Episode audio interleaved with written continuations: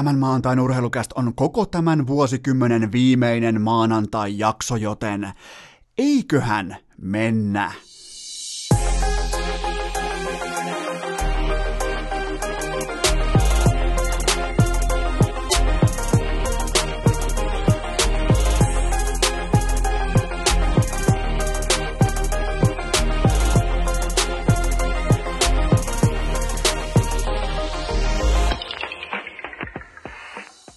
Tervetuloa kaikille kummikuuntelijoille urheilukästin mukaan on maanantai 16. päivä joulukuuta ja sen kuulkaa oikein tuntee, kun herää siihen tiettyyn aamuun, että kyllä vain, tämä päivä kuuluu mulle, tämä viikonloppu lähti oikealla jalalla käyntiin. Meillä kaikilla on varmaan omat elementit, mitä se tilanne vaatii, vaikka mahtava aamupala, kaunis talvinen maisema, kaunis auringonpaiste, jokaisella on oma suosikkinsa. Mulla se on se, että mä herään siihen, että mun uudesta 75 tuuman kuulet TVstä siitä näkyy Hannu Jortikan ruskettuneet kasvot, kun hän painaa puujalkavitsiä terveisiä tuoreena pöytään. Kello on varttia vaille kymmenen lauantai-aamuna. Mä tiedän siinä kohtaa, että kukaan ei voi hävitä, mä en voi hävitä, Kobe ei voi hävitä, ja sinä, rakas kummikuuntelija, sä et voi silloin hävitä. Se oli siis selkeä merkki siitä, että tästä tulee unelma lauantai, Hannu Jortikka,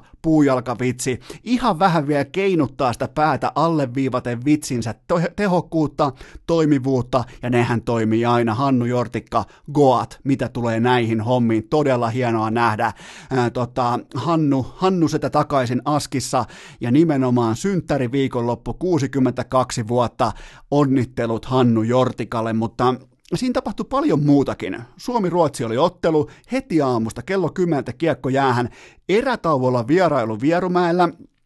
Ja tota, jokin siinä on, kun U20-pelaajat innokkaasti finnit naamassa vähän siinä jännittää, kun on Ylen kuva, her, herra Chimani on kameran kanssa siinä lähellä, ja tota, muutenkin mä ymmärrän että niinku pelkästään heinolalaisen, heinolalaisen äh, videokuvaajan legendaarinen status, se saattaa vähän aiheuttaa sellaista ylimääräistä äh, vapinaa nuorissa pojissa, mutta onhan se nyt kaunista, kun ne etsii sieltä omaa vaate koko ajan, ne vähän testailee maajoukkueen vaatteet, en tietää, että ne on lähes U20-arvokisoihin ja on varsinkin uudet rukan vaatteet. Ne on muuten ihan helvetin hienot kaiken lisäksi.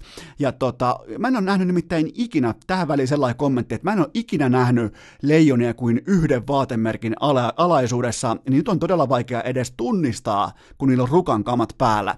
Mutta kuitenkin siinä on sellaista pientä herhiläisparven, sellaista innokasta sähikäistoimintaa, kun junnut testailee vaatteitaan ja oliko Ville Heinola oli vielä haastattelussakin ja sitten mennään takaisin Suomen matsiin, niin eiköhän, ja nyt tämä unelmien lauantai saa sen jatkon, että eiköhän kaikista maailman pelaajista Frans Tuohimaa maalivahti tekee maalin, Suomi voittaa Ruotsin 5-1, eikä itse asiassa Tuohimaa ei ollut edes päivän yllättävin maalintekijä, koska myös Jesse Puljärvi teki maalin. Mennään Puljärveen ihan kohta, koska se on myös kärkiaihe tähän urheilukästiin. Mutta heti tässä vielä niin kuin matsin jälkeen mä en saanut edes sykkeitä alas. Mun varmaan sykkeet oli ehkä 127 ja mä avasin Iltalehden nettisivut. Mä tiesin, että on iso hiihtoviikonloppu. Mä tiesin, että Santulla on semmoset voiteet pohjissa tällä hetkellä, että mikään ei tule pysäyttämään Santtu Silvennoisen dominanssia. Niin siellä oli sellainen artikkeli Santun penaalista kaivettu esiin, että äh, tota, Juha Mieto heittää Kaisa Mäkäräisen käytännössä bussin alle siksi, että vaikka tämä oli tehty Miedon suulla, mutta hyvin voimakkaasti Santun kynällä, siinä todettiin käytännössä ainakin mun lukutaidon perusteella se, että Mäkäräinen alkaa olla siis ihan ikäloppu ampumahiihtäjä, josta ei käytännössä ole enää mihinkään, joten saatiin heti sellainen niin kuin, tervetuloa realistiseen suomalaiseen urheilukulttuuriin ote siihen lauantain puoliväliin. Ja sitten vielä kylkeen Teemu Pukki hieno sijoitus Lesteriä vastaan ja Liverpoolin varmistunut mestaruus, vaikka se nyt ei mua sinänsä liikuta, mutta mä vaan tykkään, että innovatiivisin, energisin, positiivisin ja hyökkäysvoimakkain joukkue voittaa valioliikan mestaruuden. Se on nyt varma, kiitos kaikille käynnistä. Ja sitten vielä totta kai linnanjuhlien komein urheiluvieras Niko Salo, hattutemppu klassikin paidassa, mutta nyt kun mä oon tuhlannut teidän aikaa tasan 4 minuuttia 20 sekuntia, niin nyt mennään ensimmäiseen aiheeseen. Ja se syy, minkä takia mun kello oli soimassa lauantai-aamuna puoli kymmeneltä, se oli se, että mä halusin nähdä omiin silvin peilaten torstain esitykseen, kuinka hyvä jääkiekkoilija Jesse Puljärvi on. Jos hänet laitetaan ykkösketjuun, tutun sentterin rinnalle, tuttuun ympäristöön, tuttua paljon alkaa olla jo tuttuja elementtejä, mä halusin tietää, että missä menee Jesse Puljärvi. Ja, ö, nyt on nähty kolumneja, on luettu kolumneja, on kuultu kommentteja siitä, että nyt nähtiin se Puljärvi, joka varmistaa kisapaikkansa. Hän on ju- voimakkaasti sisällä Jukka Jalosen MM-kisakoneessa ja ö, tota, jos oot isosti nytten siinä kelkassa, että sä olet Jesse Puljärvi fani, ja siinä ei ole siis, kuka tahansa saa fanittaa ketä tahansa, se on niinku ihan fine, että, että tota, jos olet henkeä vereen puljufani, niin kannattaa just nyt ottaa vaikka kuulokkeet pois päästä, koska mä en näe tossa pelaajassa yhtäkään syytä, minkä takia häntä kannattaisi valita nimenomaan Jukka Jalosen Leijoniin, Jukka Jalosen MM-kisaporukka, ja mä perustelen sen teille oikeastaan yksittäisellä tilanteella, mikä kuvaa sitä. Jukka Jalosen jääkiekossa millään muulla ei ole mitään väliä, hän ottaa aina luottamuksen ennen talenttia, ihan aina, voinko mä luottaa tohon jätkää, kattokaa 2011 ja tämän äh, kevään MM-kultaryhmää, verratkaa talenttia, verratkaa sitä, ketä on jäänyt aina Jalosen tiimoilta, Jalosen joukkueesta sivuun, ja nostakaa esiin sitä, että keneen on luotettu luotettu, miksi on luotettu. Oliko vaikka Petteri Nokelainen kauhean hyvä jääkiekkoilija 2011? Ei välttämättä, mutta aivan helvetin luotettava. Ja mä sanon tällä hetkellä ihan siis rohkeasti ääneen senkin, että se Petteri Nokelainen se on siis vaan karu fakta, että tällaisia pelaajia Jalonen valitsee ennemmin kuin Jesse Puljärven tyylisiä pelaajia. Ja peli oli siis Ruotsia vastaan 0-0 toisessa erässä ja Tällä ei ole mitään väliä. Tällä, ei niin tällä ottelulla ei ole kellekään mitään väliä. Mutta siinä nähtiin syy, minkä takia Puljärveä ei tulla valitsemaan MM-kisoihin. Hän pelaa tietämättään, jopa syyn takeettomasti hän pelaa pelitavan vastaista jääkiekkoa, ylipelaa keskialueen, sijoittuu väärin, pelaa pelitavan vastaisesti, sen jälkeen hänen oma miehensä pääsee pujahtamaan laidan kautta ulos, tulee huoraan vankkureilla ilman yhtäkään luistimen potkua perässä, karvaa, takakarvaa postilaatikosta, edelleen ei yhtäkään luistimen potkua, yrittää vähän hutia tai sutia sitä vastustajan tota, yläkättä, mitään ei tapahdu, vastustaja tekee maali, Ruotsi johtaa johtaa 1-0. Tällä ei ole mitään väliä. Suomi voitti 5-1. Siellä teki, äh, Puljujärvi teki YV-maalin, siellä teki Tuohimaakin maalin, Suomi voitti hienosti 5-1, mutta Jalonen katsoo niitä pelaajia ja sen takia Puljärvi on nyt tuolla, että Jalonen, ja mä, mulla on pitkä historia Jalosen kanssa, mulla on niinku, äh, siitä asti, kun mä otin ekaa kertaa urheiluaiheisesti kynän käteen joskus 2006 lopussa, niin siitä asti Mä oon seurannut todella hämmentävän tarkasti sitä, että mitä ratkaisuja missäkin ja missä painetilanteessa Jukka Jalonen tekee. Se on mun mielestä todella kiehtovaa. Ja mulla on siis todennäköisesti vähän oudot tällaiset niinku kiksien saantiaiheet, mutta joka tapauksessa siis fakta on se, että jos sä aiot pelata Jukka Jalosen maajoukkueessa, niin sä et voi olla epäluotettava pelaaja siitä syystä, että eihän siis, eihän Puljärvi se ei tee näitä asioita sen takia, että hän olisi jotenkin niin kuin vikuripää tai hän, hän olisi jotenkin niin kuin, ö, tarkoituksellisesti käyttäytyisi yhteisen pelitavan vastaisesti tai mitä tahansa.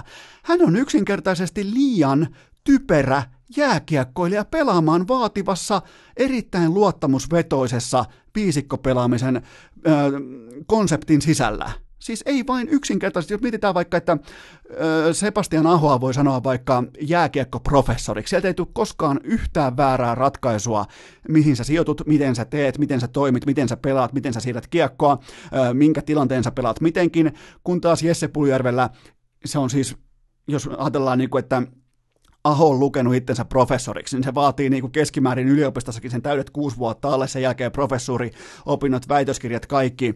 Niin tässä vaiheessa, tässä mittakaavassa Jesse Puljärvi on ö, peruskoulun luokalla seitsemän. Se on sitä jengiä, joka niin kuin yrittää juossa pihalla karkuun, kun isot kasiluokan pojat tulee, niin yrittää syöttää sulle pihlajan marjoja. Puljärvi on peliälyltään sillä levelillä just nyt verrattuna siihen, missä sen pitäisi olla.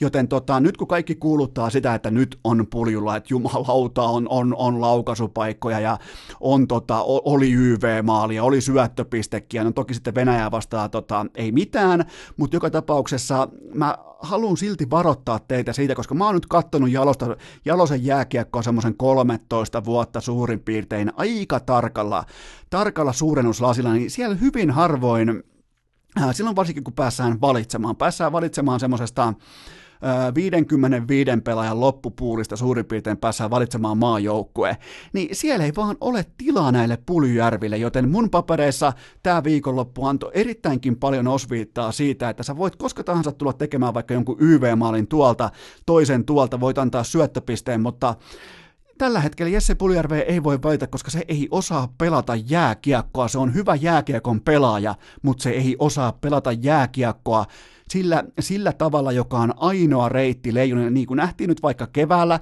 sä heität mukaan, saatat vaikka mietitään joku vaikka pois, otat vaikka kivirannan pois.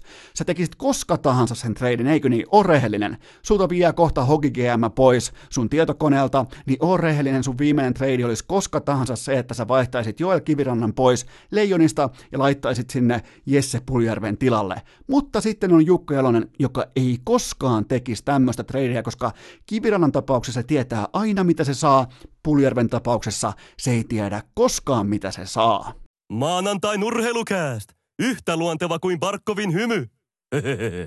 Mutta ennen kuin liuutaan selät suorana kohti seuraavaa aihepiiriä, mulla on teille pikainen K18 tuoteinformaatio. Sen tarjoaa Kulpet. Se on maanantai, alkaa Kulpetin tuplausviikko kylmästi ja takuu varmasti kello 12 siitä eteenpäin.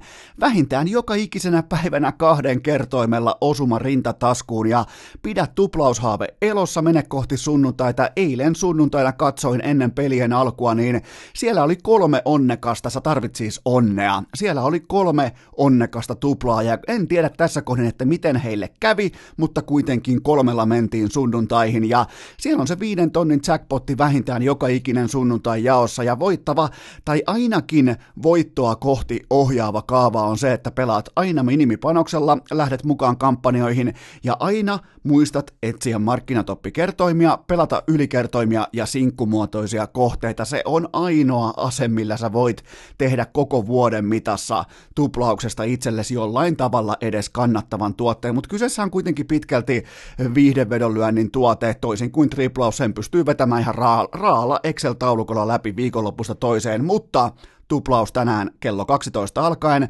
Ja muistakaa muutenkin aina kilpailuttaa kaikki kertoimet, taas tulee iso viikko, paljon matseja, paljon NHL, paljon jääkiekkopalaa tulee kulkaa, joka tuutista tulee lätkää ja näin poispäin, niin muistakaa kilpailuttaa kertoimet, muistakaa aina valita paras hintalappu. Kaikki lisäinfo liittyen tuplauskampanjaan Coolpetin sivustolta, kaikki pelaaminen totta kai Maltilla ja K18.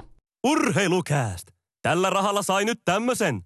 Siitä on suurin piirtein niinkin vähän aikaa kuin kahdeksan vuotta, kun kosketusnäytölliset älypuhelimet saapuivat oikein kunnon rysäyksellä ja jyräysotteella tänne Suomen peräpohjolaan ja yhtäkkiä kuin yhdestä napin painalluksesta koko Suomi, ainakin mun sukupolvi, alkoi hössöttää ihan tautisella tavalla suuvahdossa mobiilipeleistä. Hyvä, ettei puolet mun kavereista Helsingissä niihin aikoihin perustanut firmaa, että nyt aletaan muuten tekemään mobiilipelejä vähintään vähintään aletaan tekemään mobiilipelisoftia tai sovelluksia tai aletaan tekemään tota, taustamusiikkeja, sampleja, mitä tahansa, mikä liittyy mobiilipelaamiseen.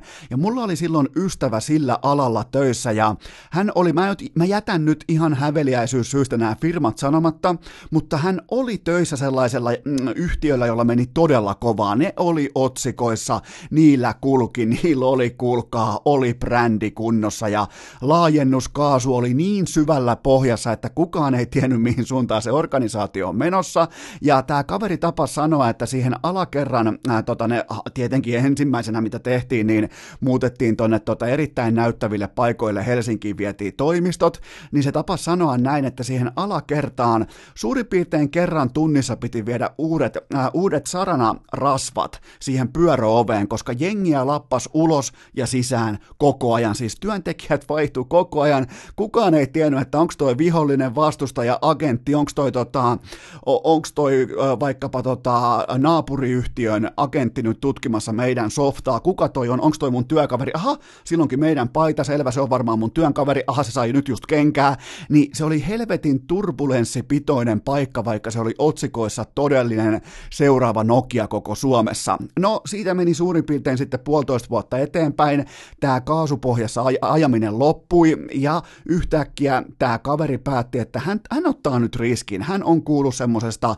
uudesta yhtiöstä, sellaisesta tota, sama ala, mutta suurin piirtein sata työntekijää vähemmän, erittäin tiivis porukka, erittäin dynaaminen johtamismalli, erittäin selkeä visio. Hän teki treidin, eikä hän ole sen jälkeen sitä katunut. Hän tapaa siltä osin sanoa, että se yksittäinen vaihdos silloin saattoi tehdä hänestä sillä alalla ihan uuden tyyppisen, uuden tasoisen työntekijän. Ei siis mitään johtajaa, ei siis mitään otsikkotason tota, öö, hypermiljonääriä, mutta kyllä tästäkin kaverista on kuultu suurin piirtein iltapäivälehdissä.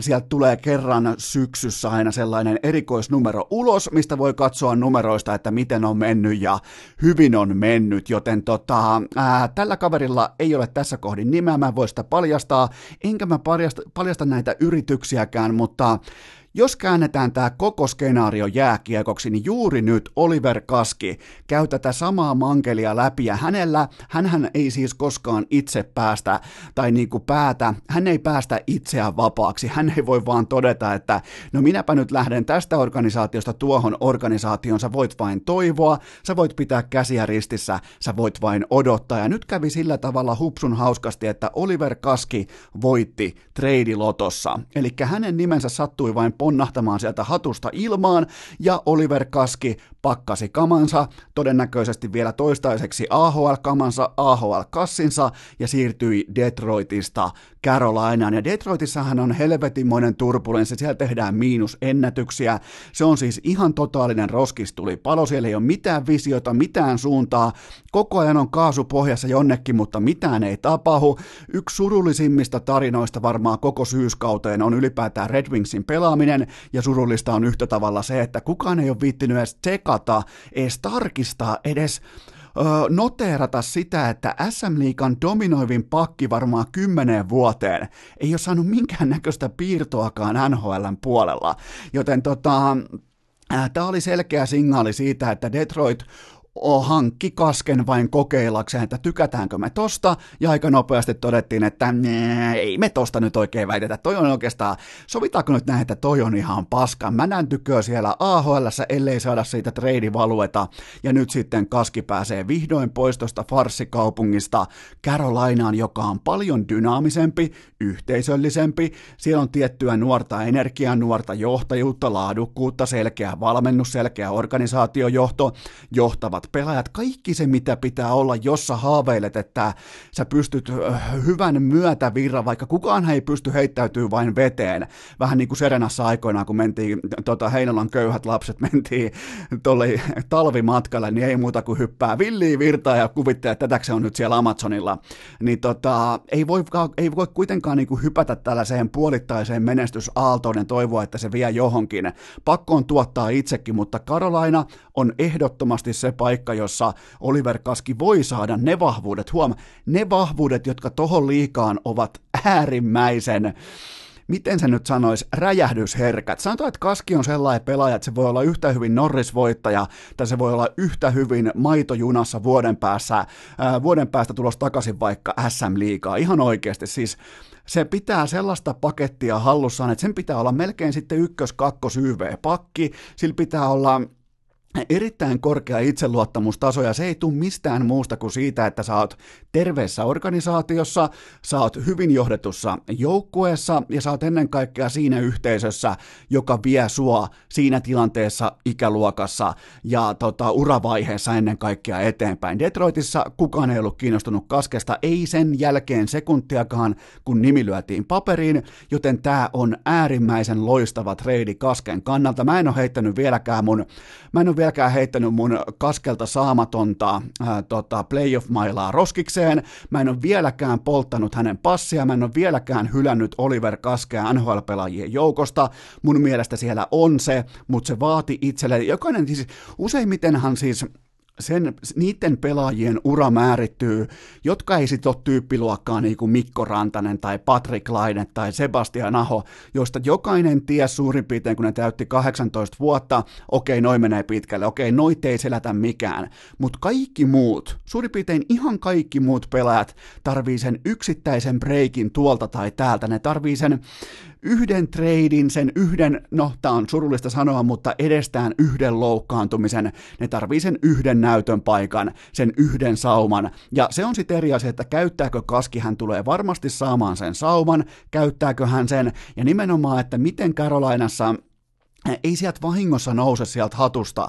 nimittäin tällainen pakki, tällainen raitin pakki, joka pystyy kuitenkin SM Liigan MVP, olisi ollut ihan pommin varmassa sellainen tota, miljoona dollaria per kausi tuossa tota, KHL, jossain SKAssa, mutta valitsi kuitenkin tämän kovan bussiliikan, rautaliikan, valitsi kovan tien, niin siellä nähdään kuitenkin jotain, ne on hyvin pystynyt tunnistamaan talenttia, niillä on siellä tota, niillä on teräväistä ahoa, muistakaa millä hintalapoilla vaikka joku teräväinen tuli, muistakaa vaikka se, että millä, millä varauksella aho tuli, joten tota, siellä tunnistetaan talenttia, mulla on tästä erittäin hyvä viba, mulla on erittäin hyvä tuntuma siitä, koska tällä kaudella Detroitin farmissa Oliver Kaski 19 peliin vain 2 plus 3, eli yhtä kuin ei mitään, yhtä kuin ei olisi käynyt vielä edes kokeilemassa, joten nyt vaikka pelaisikin Charlotte Checkersissä tai missä tahansa, se sauma on tulossa, ja sitten se pitää käyttää, ja se pitää käyttää niillä MVP-vahvuuksilla, kiekollinen dynaamisuus, uskomaton uskallus,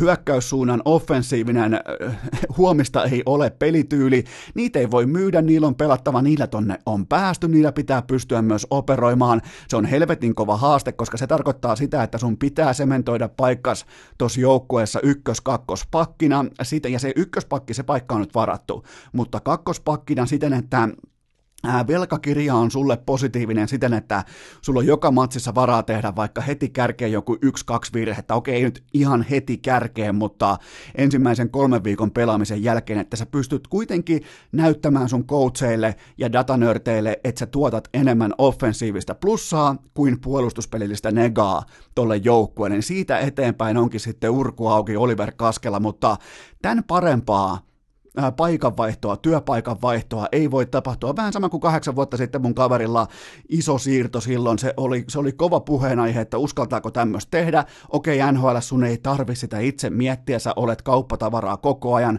olit kuka tahansa, ja joskus pitää voittaa lotossa, joskus pitää saada se breikki, ja tämä on nyt Oliver Kasken ihan ehdottomasti paras, mutta samalla myös viimeinen breikki, mikä tulee eteen, joten nyt on sitten puolisen vuotta aikaa näyttää, puolisen vuotta aikaa näyttää, että kuinka hyvä pelaaja on kyseessä, ja mä en ole vieläkään, mä en ole vieläkään polttanut kasken passia. Mun mielestä kyseessä on NHL-tason pelaaja, Detroit ei sitä edes viittinyt tarkastaa, ja Karolainalla on ihan selkeä, niillä on joukkuetason visio, niillä on yksilötason visio, ja nyt me nähdään, että mihin tämä on menossa. Mä olen erittäin positiivisella tuulella tämän treidin tiimoilta. Maanantai nurheilukääst Viikon pohjakosketus on täten jo otettu.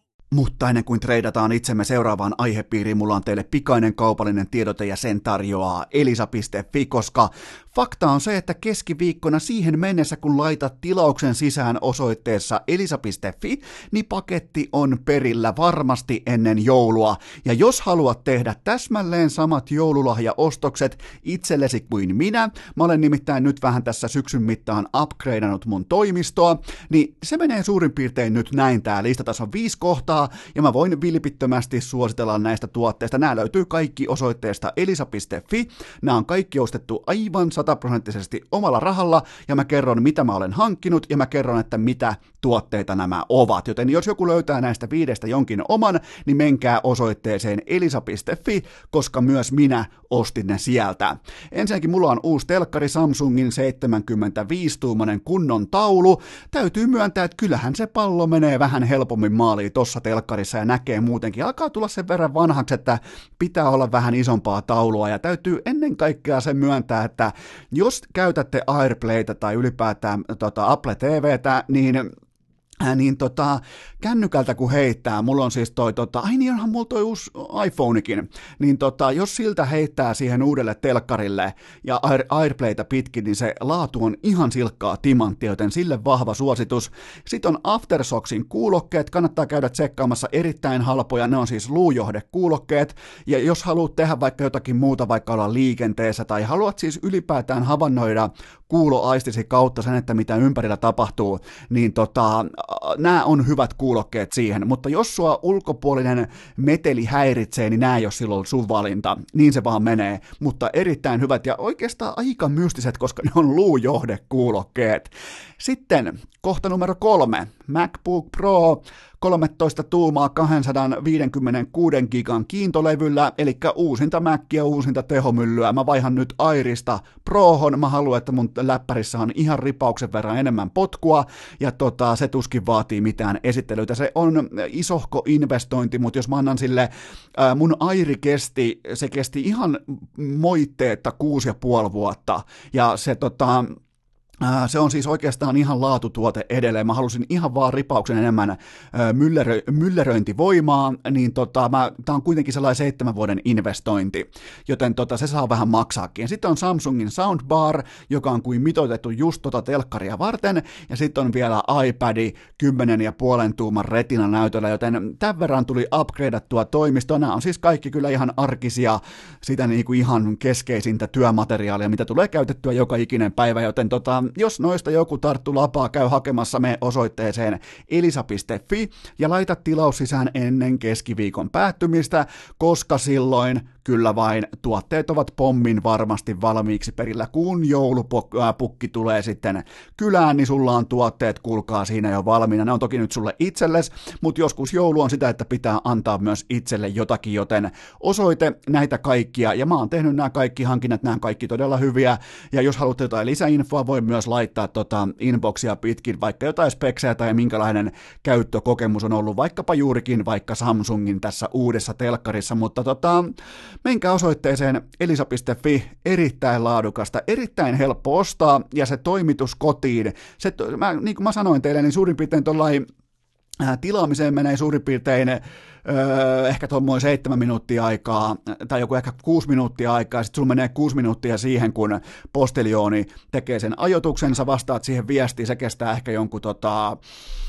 puoli minuuttia ja sen jälkeen sä luot sen aikataulun, t- kellon tarkasti postelioni tuo sen just sulle lapaa, just sillä hetkellä, kun sulle parhaiten sopii, joten tota, ihan 5 kautta 5 prima kokonaispaketti sekä Elisalta että postilta, joten tota, osoite on ja menkää ennen keskiviikkoa. Menkää viimeistään keskiviikkona tekemään joululahjatilauksenne. Osoite on elisa.fi. Maanantai nurheilukääst. Iskee kuin Mikko Rantasen susikäsi. Ja juuri kun me käännettiin kalentereita kahdeksan vuotta taaksepäin, niin heti peräämme hypätään vanhaan uskollisen, mutta äärimmäisen luotettavaan urheilukästin aikakoneeseen ja klikataan siihen vuosiluvuksi vaikkapa 94 mennään Heinolan seminaarin alaasteen pihalle on välitunti, mitä me kundit tehdään, mitä me pojan koltiaiset tehdään, mitä kaikki teki siihen aikaan. Oli kolme vaihtoehtoa. Joko sulla on jojo, joko sulla on jalkapallo tai sählymaila, tai sitten sulla on NHL-kortit ja kyllä siellä kuulkaa varmaan 90 prosentilla kaikista kundeista. Meillä oli NHL-kortteja ja sitä ei kukaan tajunnut silloin, mutta sellaiset vähän ehkä nöösipojat, ne ketkä ei ollut mukana joukkueurheilussa, ne ei ollut mukana vaikka jalkapallossa jääkiekossa, ne ei oikein tiennyt, että mitä ne pihojen kingit puhuu, niin ne teki idioottitradeja, ne, ne tota, vaihto vaikka jonkun huippusuositun Darren Bubban Pinnacle-kortin vaikka kahteen rivipakkiin Skoren korteihin ja jätkät ihmetteli, nuoret kaverit, kymmenenvuotiaat kaverit ihmetteli siellä pihalla, että miksi, miksi noi treidaa, miksi noi antaa noit hienoja Pinnaklen kortteja käytännössä ei mihinkään, ja eihän me sitä silloin tajuttu. Silloin olisi oikeasti pitänyt olla siihen aikaan joku ulkopuolinen treidikomissaari siinä välissä, vaikkapa sitten ton alaasteen legendaarinen rehtori Asko Alho. Hänen olisi pitänyt katsoa kaikki treidit läpi, että ei tapahdu sellaisia, missä kenties käy niin, että tällä ei ehkä vähän rauhallisempi poika vaikka yksilölajeista tai sitten vaikkapa tota, tietokoneharrasteista, hän ikään kuin haluaa ostaa kertakäyttösuosiota pihan kingeiltä antaakseen parempaa valueta, tehdäkseen huonoja treidejä, saadakseen sitten taas niinku omaa nimeään esiin, omaa suosiotaan ylemmäs. Ja, ja, ja kyllähän siinä niin kävi, että sieltä tuli tyhmiä treidejä sekä puolesta että vastaan koko ajan eteen, nyt kun sitä pohtii, että minkälais, minkälaisilta ne tietyillä kundeilla ne kansiot näytti. Te olette varmaan elänyt saman elämän joskus tota junnuina läpi, ja nyt on ironista, jopa vähän hilpeätä huomata, että Otetaan taas aikakone, nyt putputellaan pois sieltä seminaarin alaasteen pihalta, vilkutetaan Asko Alholle hei hei ja tullaan takaisin tähän vuoteen 2019, niin on tavallaan humoristisen hauskaa, että huippuurheilusarja, satojen miljoonien business kokonaismittakaavallaan, KHL käyttäytyy ihan täsmälleen samalla tavalla kuin me suurin piirtein 25 vuotta sitten seminaarin koulun alaasteen pihalla. Eli nyt on tilanne se, että Miro Aaltonen, suomalainen leijonien supertähti KHL, erittäin vakuuttava KHL-pelaaja, todella dynaaminen äh, ykkösketjun sentterityyppinen pelaaja, pystyy tekemään peliä, hänet treidattiin Vitjasista SKAhan ja, ja tota, äh, vastapalloon siirrettiin sitten Käytännössä ei mitään, koska siellä siirtyi erään AHL-pelaajan, Pontus Oberin, hyvän pelaajan, AHL-tason tota, pelaaja, joka etsii edelleen NHL-paikkaa. Siellä siirtyy siis pelaajan oikeudet, joilla ei ole yhtään mitään hevosen perseen merkitystä kellekään tässä tilanteessa, koska hän jahtaa unelmiaan NHLstä eikä KHLstä. Joten tota, nyt varmaan aika monella kulmakarvat nousee, että mistä on kyse, miten tällä trade on mahdollinen ja miksei tuolla KHLn pihalla ole sellaista omaa rehtoriaan, joka kävisi nämä korttikaupat läpi, mutta eihän siellä ole. Siellä on Roman Rottenberg, siellä on kumppanit ja nämä Vitjasin jengi, niiden GM, niiden omistajat, niiden tota, kaikki ne taustahenkilöt ja niin kuin eksekuuttiset, mikä sitten voisi sanoa johtavassa asemassa ja päätäntävallassa olevat tahot, ei niillä ole mitään muuta intressiä kuin joko pelätä tai nuoleskella SKAn suuria johtajia, jotka omistaa koko venäläisen jääkiekon, ne omistaa koko KHL, ne sattuu vaan sivupiiseksenä omistamaan myös SKAn, joten älkää ihmetelkö sitä, että tämä koulun piholta tuttu hetkellisen huomion tai suosion ostaminen, että se jatkuu myös KHL. Totta kai se jatkuu, se on siis ihan sysifarsi, ja se ei ole edes urheilusarjana fraud, koska se ei ole koskaan väittänyt olevansa yhtään mitään muuta kuin ihan jättimäinen kusetus, missä ihan kaikki on mahdollista.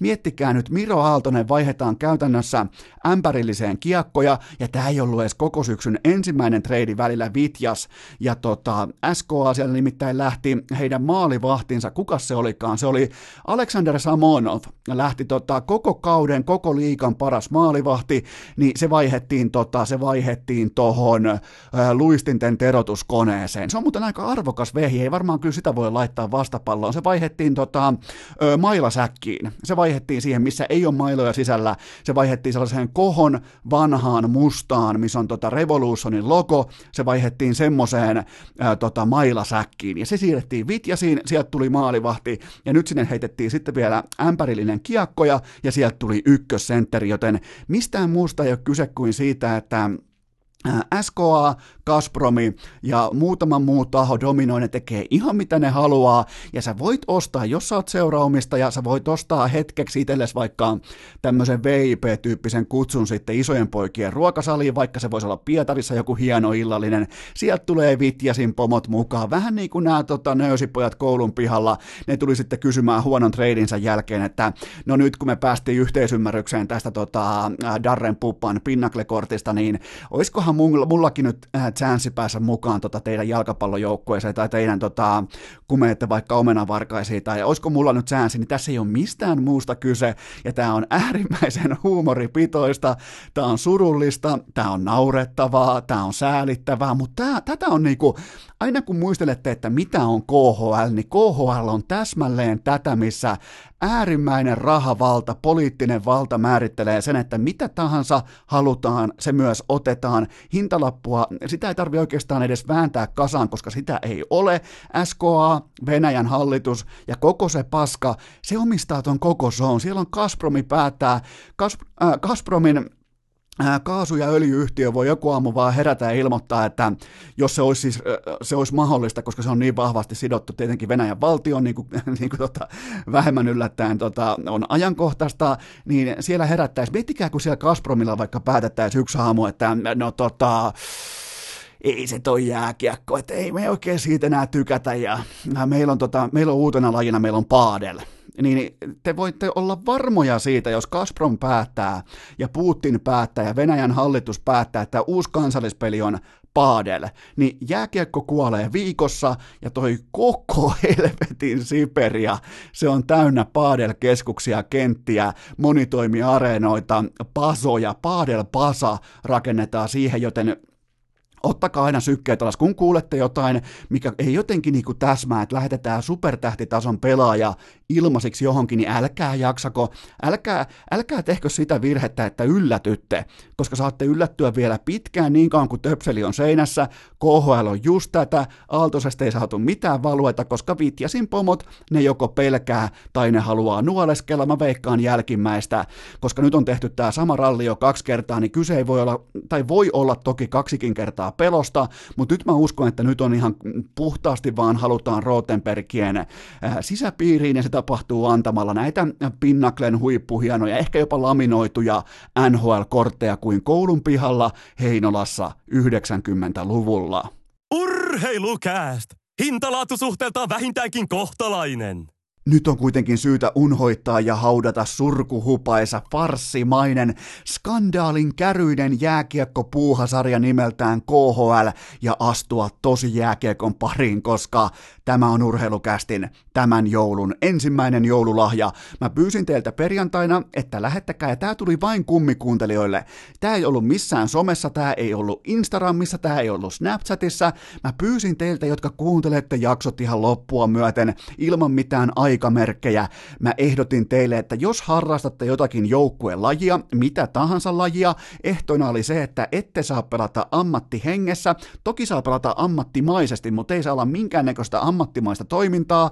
Pitää olla siis kaljaliikatasolla, ja herra Jumala, minkä määrän te lähetitte viestejä mun inboxiin. Niitä oli todella, todella hauska lukea. Mä oon nyt lukenut niistä varmaan äh, 25. Niitä on vielä lukematta tommonen ehkä parisen kymmentä. Niitä on, ty- mä en edes tiennyt, että mä en edes, mä opin Suomen äh, niin kuin maantieteellisistä sijainneista, mä opin vaikka mitä, kun mä luin teidän viestejä. Mä en tiennyt, että tollai tai tollai kyläpähanen on edes olemassa, joten tota, nyt tuli opittua todella paljon ja on aika nostaa pöytään, ottaa täältä urheilukästin tota, tuottaja Kope on tällä hetkellä pukeutunut joulupukiksi tai oikeastaan jouluporoksi ja hän nostaa juuri nyt hännällään tuolta jouluporon pussukasta, kun omia pussukoita ei enää ole, niin jouluporon pussukasta nousee nyt ensimmäinen lahjapaketti, eli mun ideana on se, että mä teen aina ää, tällä viikolla kolmesti, vähintään kolmesti, ehkä siihen vikaan jaksoon upotan useamman ottelumainoksen,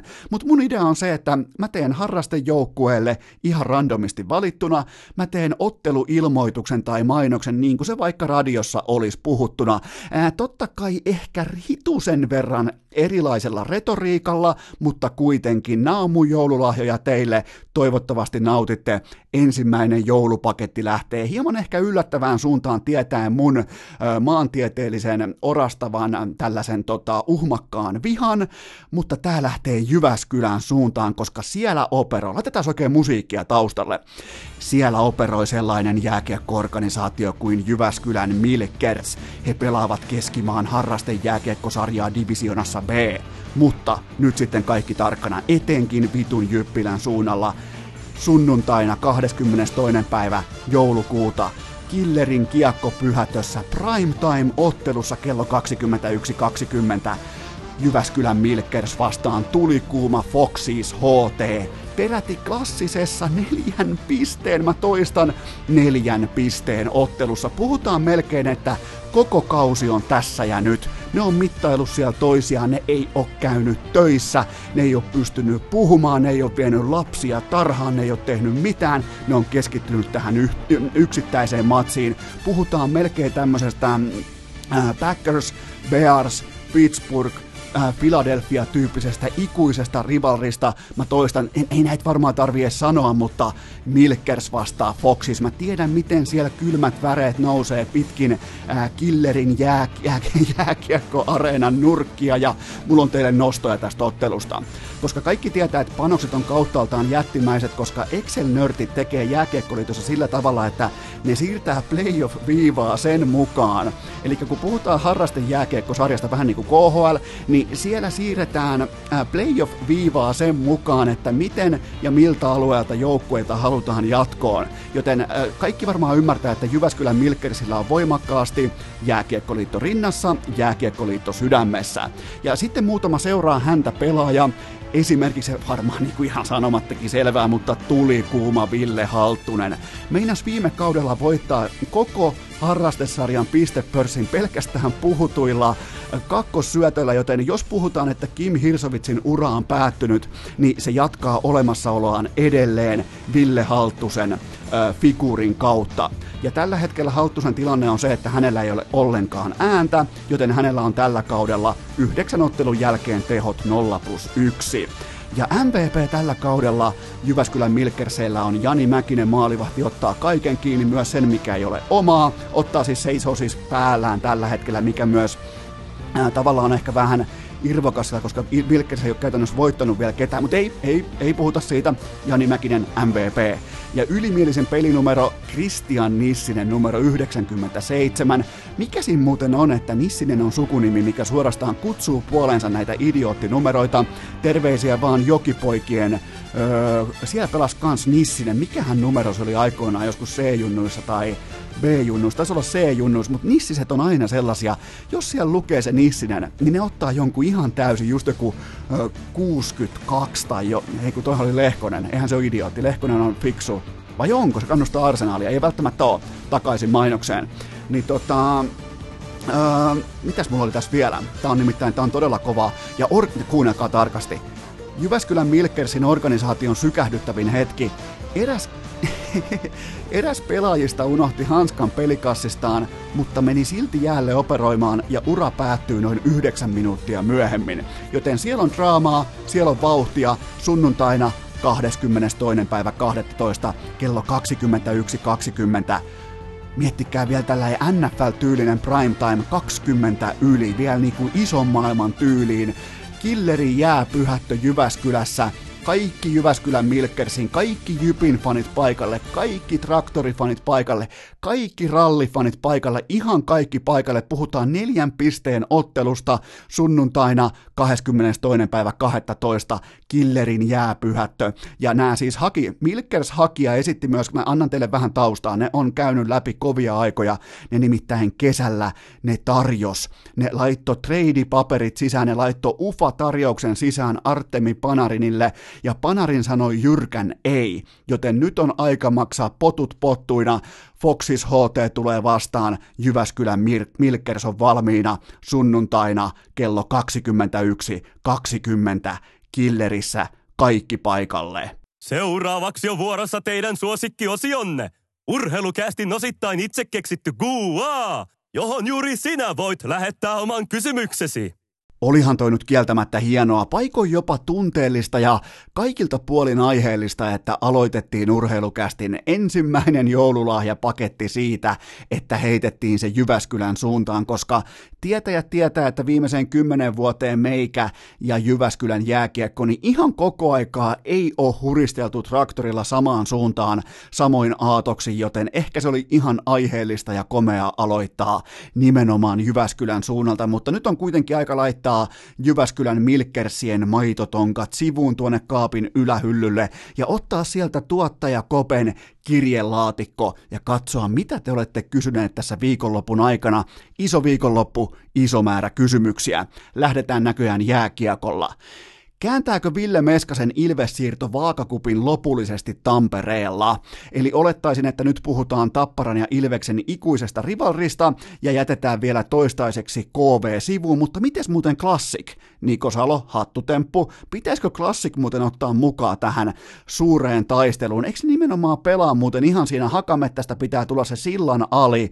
On sellainen pikku tunneli, ainakin kun mä ajoin aikoinaan fillarilla sieltä kohti Sammon katua ja siinä ää, välikössä on se ää, Niko Salo-areena, tatuointiareena. Taitaa muuten olla. On muuten. Lähti muuten tosi vahvasti käyntiin tämä kuva-osio. Päästiin heti ekassa kysymyksessä kiinni Nikos Halon uskomattomaan charmiin ja komeuteen ja hattutemppuun viikon loppuna. Mutta Ilves on pelannut tällä kaudella yhden matsin vähemmän kuin Tappara ja silti se on vain katastrofaalisesta alusta huolimatta neljän pinnan päässä, eli potentiaalisesti vain pinnan päässä. Ilves on viimeiseen kymmeneen matsiin koko liikan paras, Tappara pitää juuri ja juuri päätään pinnalla. Jos viimeisen kymmenen matsin osalta voi tehdä minkäännäköisiä johtopäätöksiä, Tappara on menossa kohti etelää, en siis tarkoita Kalle Espanja, Kaskinen etelää, vaan tarkoitan kohti niin kuin pohjamutia. Mä uskon silti, että Tappara pystyy pystyy oikaisemaan, se on aina ennenkin oikaissut tämän kurssinsa, kun taas Ilves tällä hetkellä liikan parasta jääkiekkoa, tehokkainta jääkiekkoa ja paikoin jopa näyttävintä jääkiekkoa, mutta se mikä on mielenkiintoista, Tuukka päähänpommittaja Mäntylä lupas syyskuussa, että, että tota, Valtikka ei vaihdu niin kauaa, kunnes hän pelaa tapparassa. Ja, ö, tarkoittaako tämä Ilveksen kova rynnistys nyt Herra Jumala sitä? Toteutuuko meidän kaikkien joululahja siinä mielessä, että ö, Tuukka Mäntylä lopettaa ansiokkaan uransa tässä ja nyt, jos Ilves nousee tapparan yli, koska toihan tavallaan, jos annat garantiin, niin sun pitää ensimmäisenä itses polttaa roviolla, jos ei sun lupaus pidä. Joten tota, Tuukka Mäntylä lupas ja näköjään päähänpommittajan lupaus ei ole tällä hetkellä näillä tuloksilla, se ei ole tulossa validiksi, joten Valtikka on mun papereissa Puhutaan tämänhetkisestä Valtikasta. Se on kääntymässä just nyt voimakkaasti. Runkosarja Valtikka, mä voin sitä jo vähän alkaa mittailemaan Ilveksen tassuun. Mutta silti kun puhutaan keväästä playereista, takatukka Jukasta ja kumppaneista, niin tuota ei vielä, ei pojat vielä, ei edes siellä Kehräsaaren siipiravintolan nurkalla, kun te pohitte siellä, että älä nyt tuu väriään mitään seppänen siihen, niin, niin tota, ei välttämättä edes vielä siellä, mutta hyvin lähellä oot olette, ja mitä tulee Ilvekseen, mä olin väärässä, mä tein väärän luvun, jos mä olisin tota, lyönyt mun rahat, mä olisin hävinnyt ne, jos olisi ollut kohde auki, että meneekö Ilves vaikka kuuden parhaan joukkoon tällä kaudella, mä olisin tota, hävinnyt sen lyönnin, joten tota, te fanit, jotka olette koko ajan ominen takana, teidän, no se on vähän niin kuin jo teidän DNAssa, se on teidän ikuisessa sopimuksessa seuran kanssa, mutta te olitte oikeassa, mä olin väärässä, Ilves on paljon parempi kuin osasin odottaa tämän alun sekamelskan jälkeen jälkeen. Mutta, mutta, mutta sitten tähän Meskaseen. Emeli Suomi ja Ville Meskanen, hyvä lefti-raitti kombinaatio. Mä uskoisin, että ne tulee muodostamaan koko liikan parhaan tutkaparin. Meskanen kaksi vuotta sitten liikassa 48 otteluun 24 maalia ja 44 tehopistettä. Unohdetaan kokonaan ne tehopisteet ja puhutaan maaleista. Jos sä pystyt tuottamaan tuolle nopeasti Äh, Salpausselan urheilulukion lyhyellä matikalla tasan puoli per peli, niin ja sä oot vielä ottanut kaksi vuotta kokemusta lisää, sä oot ihan täynnä näytön tahtoa, sä haluat hiljentää kaikki epäilijät, kaikki maitojunapuheet, ihan kaikki puheet pitää, kaikki AHL-maitojunat, kaikki rautaliikapuheet, ne pitää pystyä hiljentämään. Mä uskon, että tulee ihan uskomattoman äh, motivoitunut huippurheilija takaisin Ilvekseen, eikä mihinkään äh, vuokrasopimuksella tai millään, niin kuin, että tullaan vähän kattelemaan niin kuin vaikka Pulju Puljujärvi tai Honka, vaan tullaan tietoisesti 2 plus 1 sisään välittömästi kaksi vuotta, sen jälkeen vielä optio, suojaa molempia osapuolia, käy miten käy. Mä uskon todella tähän keissiin, että tota, sieltä tulee todella motivoitunut huippupelaaja tähän liigaan, jota kannattaa lähteä katsoa vähän kauempaakin. Ja, ja tota, mutta siltikään, mä haluan vielä sanoa sen Meskasesta tähän loppuun, että mä en voi mitenkään kritisoida sitä, että hän lähti. Hän lähti 22-vuotiaana huippukauden jälkeen katsomaan, mitä toi, ää, mitä toi NHL on. Hän tuli sen kanssa sinuiksi, mitä on AHL. Hän totesi, että ei pärjää. Niin se on silloin kätelty. Hän tietää, missä taso menee. Se menee liigan ja se voi mennä tuossa KHLn horisontissa, mutta hyvin todennäköinen laadukas liikapelaaja, huippulaadukas liikapelaaja kyseessä. Koska kyllä nyt kuitenkin 24 24-vuotiaana suurin piirtein jo pitää tietää, että mikä sun DNA on pelaajana. Ja nyt puhutaan liikatason huippupelaajasta. Joten tota, tykkään todella tästä, että Meskanen tulee takaisin Ilvekseen ja, ja aion ehdottomasti katsoa heidän pelaamista jatkossakin. Sitten on mukava katsoa, sitten on hieno katsoa ja, ja Suomi ja Meskanen en haluaisi olla vastustajan pakki, en etenkään jos pelaisin sellaisissa organisaatioissa, jossa puolustuspelaaminen on ihan päin persettä organisoitu, mutta, tota, mutta, mutta mennään seuraavaan kysymykseen, eli runkosarjavalta valtikka vaihtuu, mutta playoff valtikka ei vaihdu tapparalta, IF, ää, tapparalta Ilvekselle niin kauan, kunnes toisin todistetaan. Se on ihan fakta. Seuraava kysymys. Kerro rehellisesti, tunsitko tuohimaa sääntöä ennen lauantai-aamun peliä? No tota, Mulla kävi onnekas siinä mielessä, että mä oon nähnyt saman tapahtuneen eri yhteydessä, eli sä et voi vaan mennä tuolla tota, sä et voi ylittää siniviivaa pelikatkon aikana, mutta täytyy myöntää, että kun se maali tuli ja hurmos nousi ja kiskis ja tuohimaalla on kaappi ja se on tehnyt enemmän maaleja kuin Ville Leino kaudella 15-16 Buffalossa konsanaan, niin en mä olisi tuossa tilanteessa sitä pystynyt viheltämään. Ei siis olisi käynyt pienessä mielessäkään, että pitää ottaa tuohimaa pois, joten suora vastaus, rehellinen vastaus kysymykseen, en tiennyt, en tuntenut, koska olisin tehnyt väärän tuomion siinä hetkessä, vaikka mulla olisi ollut täällä jossain ö, takaraivon sivumuisti lokerossa tämä asia kyllä ylhäällä. Seuraava kysymys. Pekka Rinteen torjuntaprosentti on mystisesti alle 90. Onko isä aika tullut viikatteensa kanssa vastaan? No vähän dramaattinen kysymyksen asettelu, mutta tota, ikuisena Pekka Rinne-fanina tämä on vaikea paikka. Aina ajattelen Peksi Rinnettä, kun ajelen Kempeleen ohi kohti Lappia joka ikinen kerta, kun vaihtuu kaksikaistaiseksi moottoritieksi siinä Oulun kupeessa. Mietin, miten sieltä on ponnistanut yksi kaikkien aikojen suomalaisista, ei ainoastaan maalivahdeista, vaan urheilijoista. Yli Malkaan yksi tyylikkäimmistä, yksi hienoimmista urheilijoista ikinä ikinä, mutta fakta kuitenkin on se, että Tällä hetkellä menee kolme maalia per ilta omiin, ja toi torjuntaprosentti on alle 90, ja ne numerot on ihan täysin kestämättömiä, ja sen tietää parhaiten Pekkarinne itse. Hän on 37-vuotias huippurheilija, ja silloin kun se jyrkänne tulee vastaan sieltä pudotaan, että kaikkihan tietää, kun te katsotte vaikka jotain, äh, miten vaikka kiipeilijä tippuu ne valjaat päällä, tai joku, tota, mikä, onko se skydivingia vai mitä se on, että hypätään se, tota, hypätään se jonkinnäköinen riippuvarjo selässä jostain korkealta kallion kielekkeeltä, niin te huomaatte, huomaatte, kuinka se eskaloituu se nopeus sillä hetkellä, kun siitä kielekkeestä päästetään irti. Joten tota, ja se on kaikille sama, että se tulee olemaan, se on, nyt ollaan nähty Tom Bradyllä, jossain vaiheessa jopa LeBron Jamesikin tulee olemaan tavallinen ihminen, ja Pekka Rinne kuuluu tähän samaan jatkumoon 37-vuotiaana, joten koko Näsvillen kausi on ollut veskarinsa näköinen suoritus, eli ihan täysin keskinkertainen. Seuraava kysymys. Äh, Mikko Koskinen viimeiseen kuuteen otteluun vain kaksi voittoa. Onko se tätä nyt sitten loppukauden? No tota, Mä kerroin teille noin kuukausi sitten, että tämä on ihan täysin kestämätön malli, niin te aloitte repiä teidän Oilers-verhoja alas seinältä ja tulitte inboxiin, että sinä ikuinen koskisvihaaja ja Oilers-vihaaja, että miksi et voi tykätä nyt tästä, mistä mekin tykkäämme, mutta tähän siis vaatii tämä konsepti sen, että jotta tämä menestyy tämä Oilersin malli, sitä, että joka ikinen ilta McDavid, äh, Drysaitel ja Koskinen, yksikään näistä kolmipyörän renkaista ei saa pettää, ja nyt niin niistä on jopa yksi puhjennut paikoin.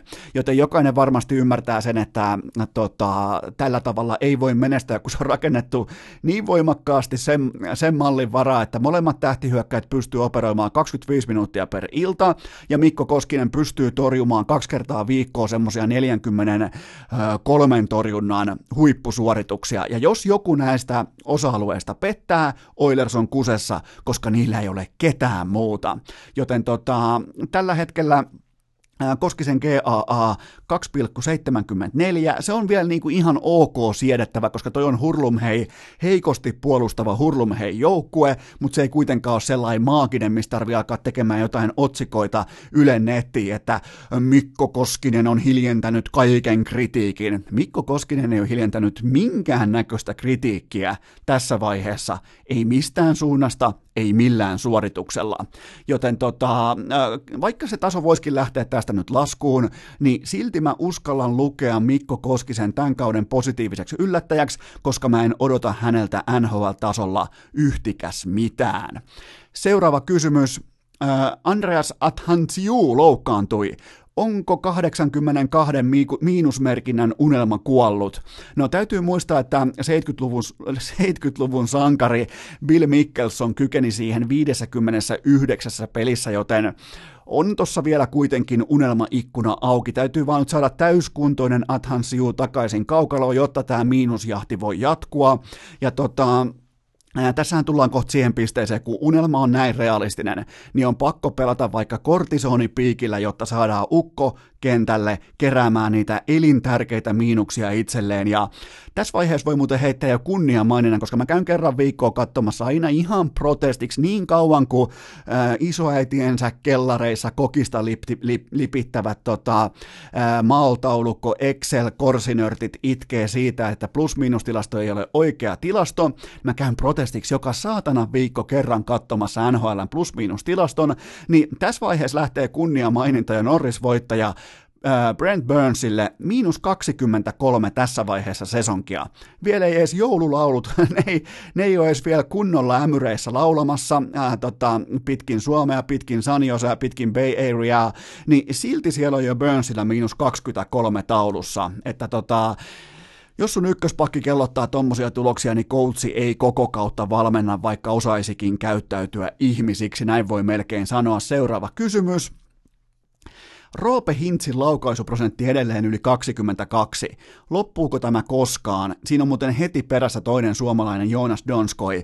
Niillä on tällä hetkellä NHLn ihan kärkiprosentteja, kun katsotaan vähintään 20 peliä pelanneet yksilöt, mutta Hintz katkaisi koko joulukuun maalittoman putkensa vierasvoitossa Näsvillessä. Hintzin on kuitenkin saatava mun papereissa, se tekee dynaamisesti töitä koko ajan, se pystyy liikkumaan, se pystyy pitää kiekkoa, se pystyy lentämään luistimillaan, niin mun mielestä sen pitää pystyä myös tekemään oma vetopaikkansa paremmin ja käyttää laukaisua paljon enemmän hyväkseen, koska siellä kuitenkin se on. Ja mun mielestä tämä Hintzin rannelaukaus, jossa se tekee sivuttaisliikkeen, se on todella hyvä nyt joku huutaa naapurissa, ei paniikkia, jatketaan, niin tota, mä muuten, oli pakko oikein erikseen kuunnella, että onko se Kope, joka tuo laulaa, vai onko se naapuri, vai onko onko tota, onks Roope Hintzin faniseura tullut laulamaan tähän ikkunan taakse vai mistä on kyse, mutta vaatekomerossa kaikki hyvin.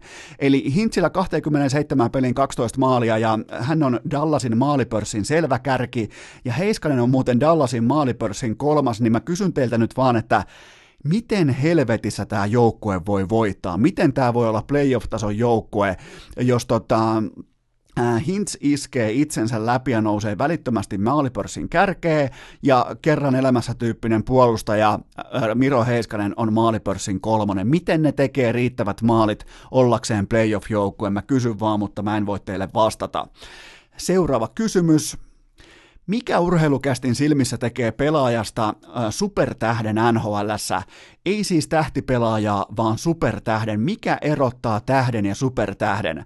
No mä mietin tätä kysymyksen asettelua. Tämä on tullut mulle inboxiin jo pari viikkoa sitten, mutta tota, nyt vasta muistin ottaa mukaan. Tämä menee siten, että tähdelle voi laittaa joukkueen selkään suurin piirtein kuukaudeksi, ja kaikki ovat silleen, että tossa on meidän tähti, että toi on meidän äijä. Mutta supertähdelle siis osastoa Crosby, McDavid, McKinnon, kumppanit, niille pystyy laittaa koko saatanan kioskin, koko organisaation, sinne pakata sinne reppuun, laittaa sen repun siihen johtavan pelaajan selkää ja sanoa sille, että sä kannat tämän organisaation seuraavat ei kuukautta, ei puolta kautta, vaan kymmenen vuotta. Siinä menee supertähteyden raja, ja niitä ei kuitenkaan ole NHL kuin ihan kourallinen semmosia pelaajia. Seuraava kysymys. Näitkö lauantaina Bart Saalin taklauksen Daliniin? Mitä ajatuksia se jätti, jos näit? Kyllä näin ja twiittasin, en twiitannut, kun siis lähetin tota, Mäkisen Antille, selostaja Mäkiselle lähetin WhatsAppissa viestin, että kun ne puhuu tota, Kimon, äh, Kimanttia jaksossa, ne puhuu erittäin ansiokkaasti Kimmo Timosen kanssa siitä, että äh, mitä on tällä hetkellä taklauspelaaminen, mitkä on sen uhkakuvat, mitkä on sen sanktiomallit, kaikki tämä, niin nimenomaan nämä on niitä taklauksia, mistä pitäisi uskaltaa sanktioida kertalaakista ja kunnolla. Partsala ei hakenut mitään muuta kuin kiukus päissään, täysin käsittämättömässä tilanteessa Dalinin päätä, siis ihan tietoisesti tietoisesti molemmilla käsillä kontakti kohti vastustajan päätä, primäärikontakti ehdottomasti vastustajan päässä, niin tota, näistä pitää uskaltaa sanktioida. Siinä ei ollut mitään muuta tavoitetta kuin sammuttaa valot, ja se ei saa olla mikään mittari, että Bartsalilla ei fysiikka riitä valo, valokytkimen äh, painamiseen, se ei vaan riitä. Joten tota, nämä on niitä asioita, mitkä pitää pystyä sanktioimaan. Tostakin vaan kylmästi tulisi tota kurinpitolaitokselta vaikka tulisi jonkinnäköinen selvitys. Miettikää vaikka Bartsal saisi nyt maanantai-aamuna herätä siihen, että siellä lukisi, että laitettiin sulle 17 peliä. Et mietipä ensi kerran vähän tarkemmin kuin ihan täysin.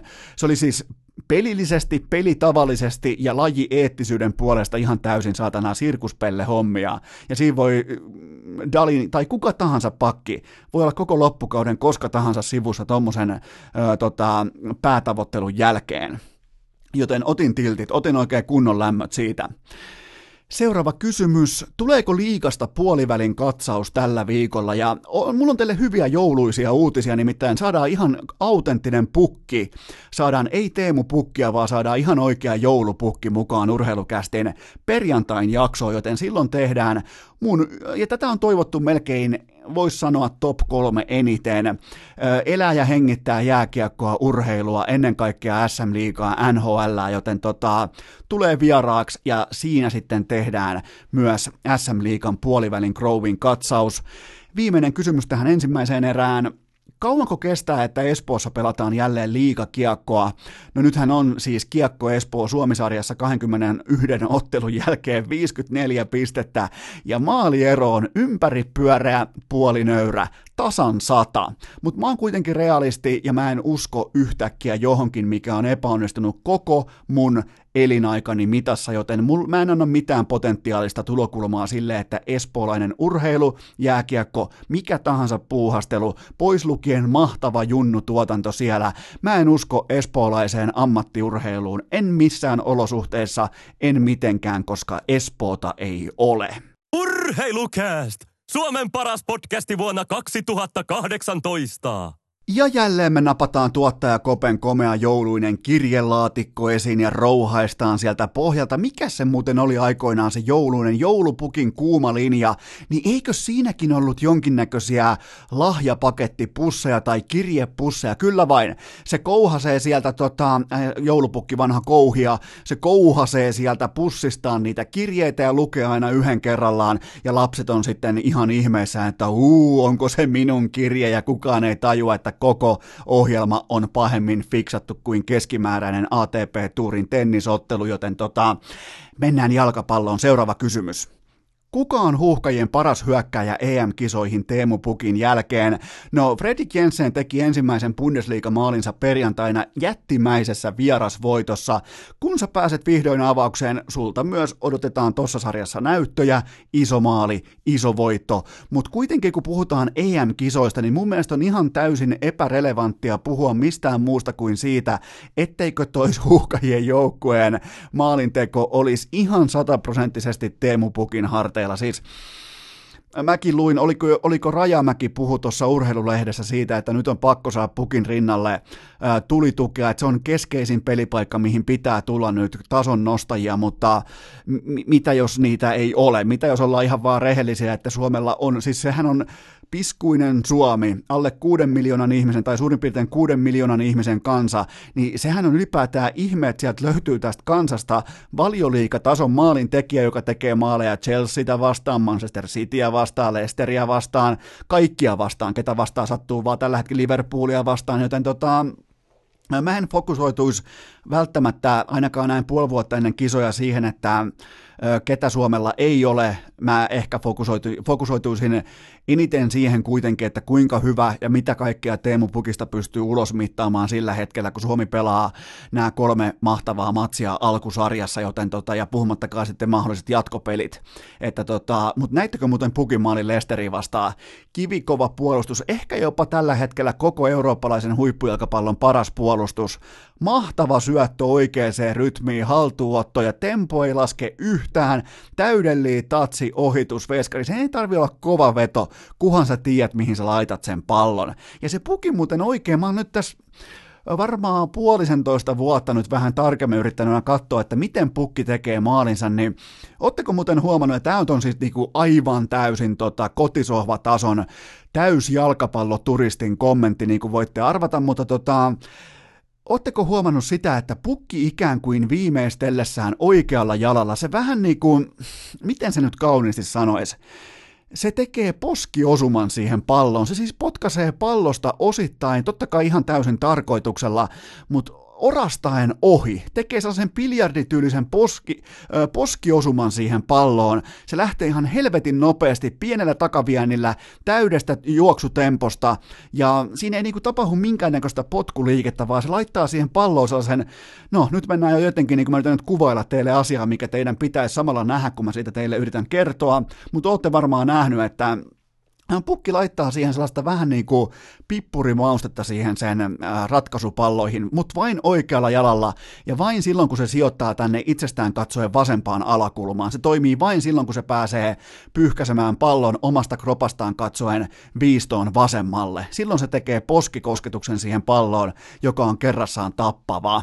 Joten tota, siinä samalla myös, jos haluatte kääntää tuon englanniksi, niin tota, myykää se helvetin kalliilla no- Noritsin seuraavien vastustajien skauteille, koska tota, mil, mi, Noritsiin vastaan millään muulla ei ole mitään väliä, kuhan pysäytä Teemu Pukin, niin se joukkue on arkussa.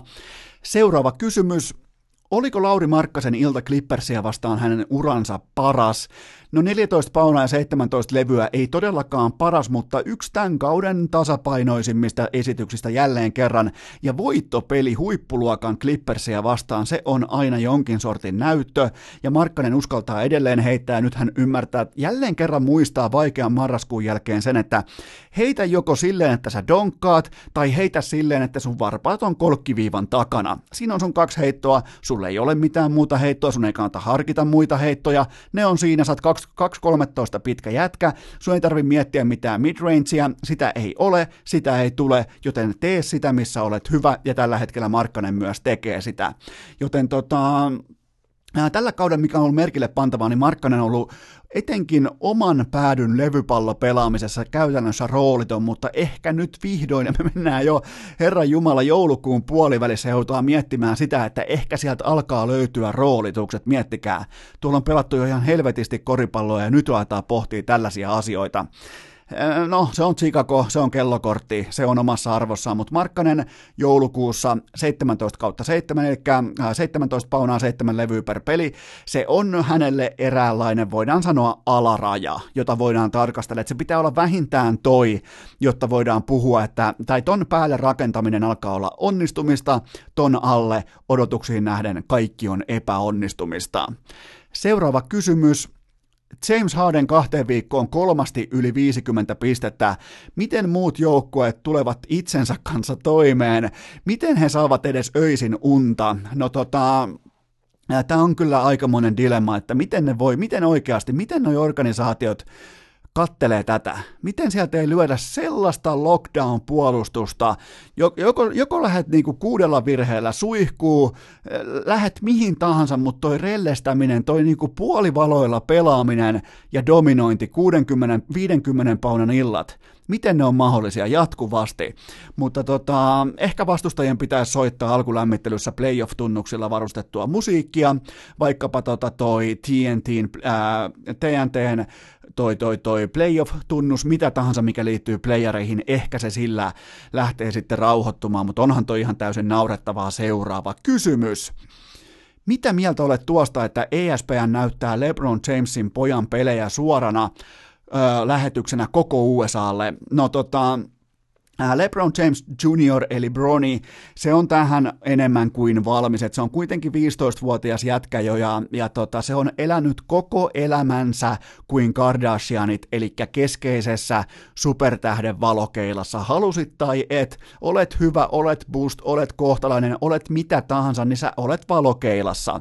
Joten tota, ei tos nyt sinänsä ole mitään ihmeellisempää kuin sun faija on LeBron James. Ja tämä matsi oli muuten nimenomaan LeBronin vanhan vanhaa lukiota vastaan, joten vähän niin kuin sellaistakin isä-poikasuhdetta, mutta olihan se hienoa nähdä puoliaika haastattelussa.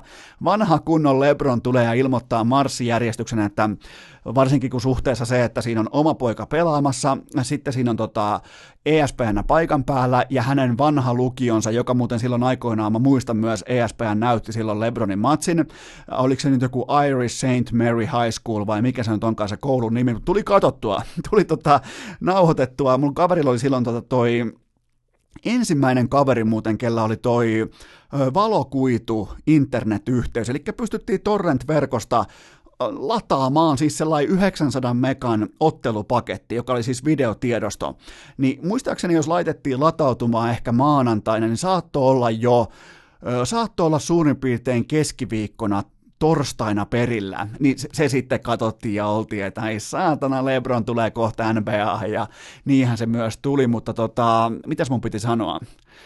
Hyvä. Niin, Lebronin puoliaika haastattelu, niin jotenkin se pystyi siinäkin ottamaan sen me-ajattelun pois ja tuomaan sen legendaarisen kaikki mestaruushaastattelut, eli niitä kolme, mitä on Lebronin uralla ollut, kuudet hävityt finaalit, kolme voitettua finaalia, niin kaikkien kolmien finaalien jälkeen Lebronin ensimmäinen haastattelu, että kuinka minä tulin läpi vaikeiden aikojen, kuinka minä kohtasin ko- kovia haasteita, kuinka minä taistelin loppuun asti, niin nyt sitten samalla tavalla siihen tulee ja kysytään tuntemuksia, niin tämä on uskomaton kokemus minulle, tämä on uskomaton kokemus meidän meidän perheelle, ja totta kai tämä on uskomaton kokemus myös meidän pojallemme Bronille, eli siinäkin saatiin kultaa, hopeaa ja pronssia kaikkien kaula ilman mitään epäselvyyttä. Seuraava kysymys.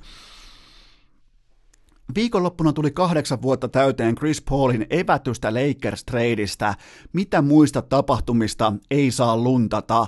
No tota, mä muistan sen siis ihan rehellisesti, että äh, miten se nyt oikein menikään. NBA blokkasi tämän treidin urheilullisiin syihin vedoten, koska NBA omisti tuohon aikaan Charlotte Hornetsin itse. Siis jotenkin mä muistan, että Siinä oli tullut jonkinnäköinen puolittainen osakkeiden romahdus tai konkurssi tai jotain vastaavaa ja NBA omisti sen seuran, koska siinä on sellainen Mä en muista, miten se menee se, mutta joka tapauksessa NBA omisti itse, joten ne käytti urheilullisen ää, syyn veto-oikeutta ja esti siis, että Kobe Bryant olisi saanut CP3 itselleen siihen rinnalle ja sitten heti perään kuitenkin siirtyi Clippersiin ja sinne piti syntyä uusi dynastia, mutta sinne ei syntynyt yhtään mitään. Pari hienoa alliuppia, siinä kaikki.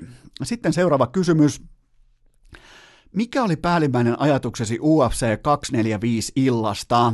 No kyllähän siellä tota, punalippis, maga-lippis, Colby Covington teki itsestään juuri niin pellen loppua kohden kuin vain oli mahdollista, eli käyttäytyy just tasan samalla tavalla kuin Trumpin nettisoturit keskimäärin, eli helvetinmoinen meteli ennen iltaa, kuuluu asiaa, hyvää myyntiä, siis todella, todella, todella hyvää myyntipuhetta häneltä. Sitten tulee takaisku, tulee kehässä turpaa, juoksee häkistä ulos, juoksee herra, siis ei kävele, ei kävele rivakasti, vaan juoksee järkkärit perässään välittömästi turpasaunan jälkeen häkistä ulos, kättelemättä vastustajansa, kättelemättä ketään, kättelemättä vastustajan huoltojoukkoja, välittömästi juoksee koppiin ja mitä tekee, mitä Trumpin nettisoturit tekee, ne menee twiittaamaan. Hän meni, hän juosi sinne koppiin kyyneltä vuotain, meni twiittaamaan siitä, kuinka tuomari oli huono. Ja mä en, siis mä olisin ihan mielellään sentään nähnytkin vielä sen, että hän olisi ottanut semmoisen vaikka 30 laakia koteloa vielä enemmän siinä maassa ollessaan. Että se olisi voinut sopia ehkä tähän koko ottelun kuvaan, mutta se mikä mun täytyy sanoa, niin niin tota, tämä itse ottelu, tämä pääottelu, tämä oli suurin piirtein 245 kertaa viihdyttävämpi kuin mä odotin. Kumpikaan ei hakenut kertaakaan alasvientiä ja muilta osin täysin vaimea ilta, mutta tämä pääottelu pelasti ihan kaikkea. Tämä oli hyvin lähellä klassikkoottelua.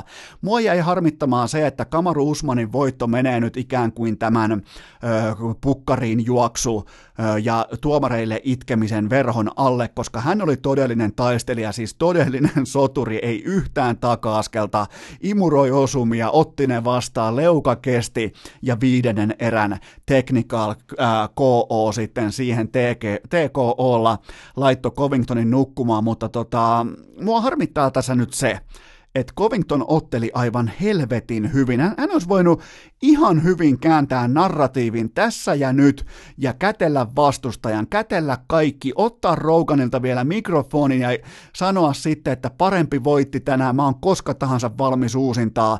Se olisi voinut kääntää narratiivin, mutta se haluaa varmaan pitää tällaisen ää, tota, Toni Halme-tyyppisen äärimmäisen vihasuhteen näihin UFC-faneihin. Mä tarkoitan siis Toni Halmella sitä, että aikoinaan kun hän tuli tonne Amerikan mantereelle nimenomaan showpainiin, niin hän oli yksi vihatuimmista figuureista koko amerikkalaisessa, ja nyt heitetään heittomerkit ilmaan urheilussa. Joten tota, ehkä se haluaa kantaa, mutta tästä taas tullaan niinku vihatusta naurettavuuden ja hihittelyn puolelle. Sä et halua olla se, jota, jolle hihitellään tai jolle niinku vitsaillaan, tai jos tulee niinku vitsien ja meemien meemien aiheessa, haluat olla se, jota vihataan aidosti, niin tota, siinä tiputti pallon, se oli taktinen pallo oli hänen käsissään, mutta muuten Vaisuilta aivan poskettoman hyvä, jopa leuattoman hyvä ää, tota, pääottelu. Molemmille ottelijoille ottelijoina tuhat pistettä, Usman, tyylikäs, mahtava, hieno mestari. Mikä loppupuhe siis? Todella tyylikästä, niin oikein omisti sen hetken, oikein niin kuin nautti siitä, että mä muuten voitin, mä muuten hiljensin ja toi tuolla samaan aikaan juoksee karkuu kohti koppiat viittaamaan, niin kuin magajengi tekee, joten tota, ai saatana, kun, ja mä ootan jo uusintaa, mä ootan uusintaa, toivottavasti tulee uusinta ja kassa, kassan kilinästä päätellen, niin uusinta on myös tulossa. Seuraava kysymys. Mitkä ovat mielestäsi top kolme painoluokat UFCssä? No mun mielestä paras on se, missä on siis lightweight, missä on Khabib, siellä on Ferguson, McGregor, Kathje, siellä on kumppanit. Sitten mulla on kevyt raskassarja, uh, Goat Jones, siellä on Santos, Kormien, Reyes ja kumppanit. Uh, mä en suostu vielä nimeämään kolvatta. Mä olin vähän pettynyt Max Hollowayn esityksen, joten mä jätän nimeämättä kolmannen, mutta noin kaksi on mun suosikkeja siis ottelu laadullisesti, siis ottelijoiden laadukkuuden. Viihdettä voi olla muuallakin, parempi viihde voi olla muualla, mutta mun mielestä noi kaksi, on noin viihteenäkin, onhan noin nyt, on noin ihan helvetin kovia, joten noilla kahdella mennään, kolmatta en mainitse, ei mahu samaan lauseeseen. Seuraava kysymys, mitä ajattelit, kun katsoit hiihtoa viikonloppuna? Otaksun ja uskallan ymmärtää, että sinä aina katsot hiihtoa. No aika lähellä, siis tuli katsottua ainakin nyt viisi minuuttia tuossa kun venyttelin, ja mä kuvittelin itseni tonne Sveitsiin miinus ykkösen keliin, täydellinen auringonpaiste ja joku lämmin juoma siihen, ja vähän monoa jalkaa ja hiihtelemään, ja välillä pari hyvää selfietä Instagram-kuvaa, ehkä joku IG-story sieltä, ja joku vuoristopukkikin toi kello kilisee, ja sitten mä katon äh, tota, noista säläkkäyhtimistä täällä Helsingissä ulos. Sieltä sataa saatana kusta ja paskaa taivalta plus kolme. Ihan totaalinen kaatosade, siis meinaa tulla ikkunalauta alas. Tulee ja sataa niin paljon joulukuun jumalauta puolivälissä, joten tota, se hiihtokokemus oli nopeasti paketissa. Seuraava kysymys. Jenni Saarinen voitti Emmi Peltosen taitoluistelun SM-kisoissa. Onko valta vaihtunut? No en osaa sanoa, mutta se mitä pitää sanoa, mä en oikein, mun täytyy myöntää, että mä en oikein ollut kartalla nyt. Mä en ollut valmis näihin SM-kisoihin, sanotaan se nyt vaikka näin.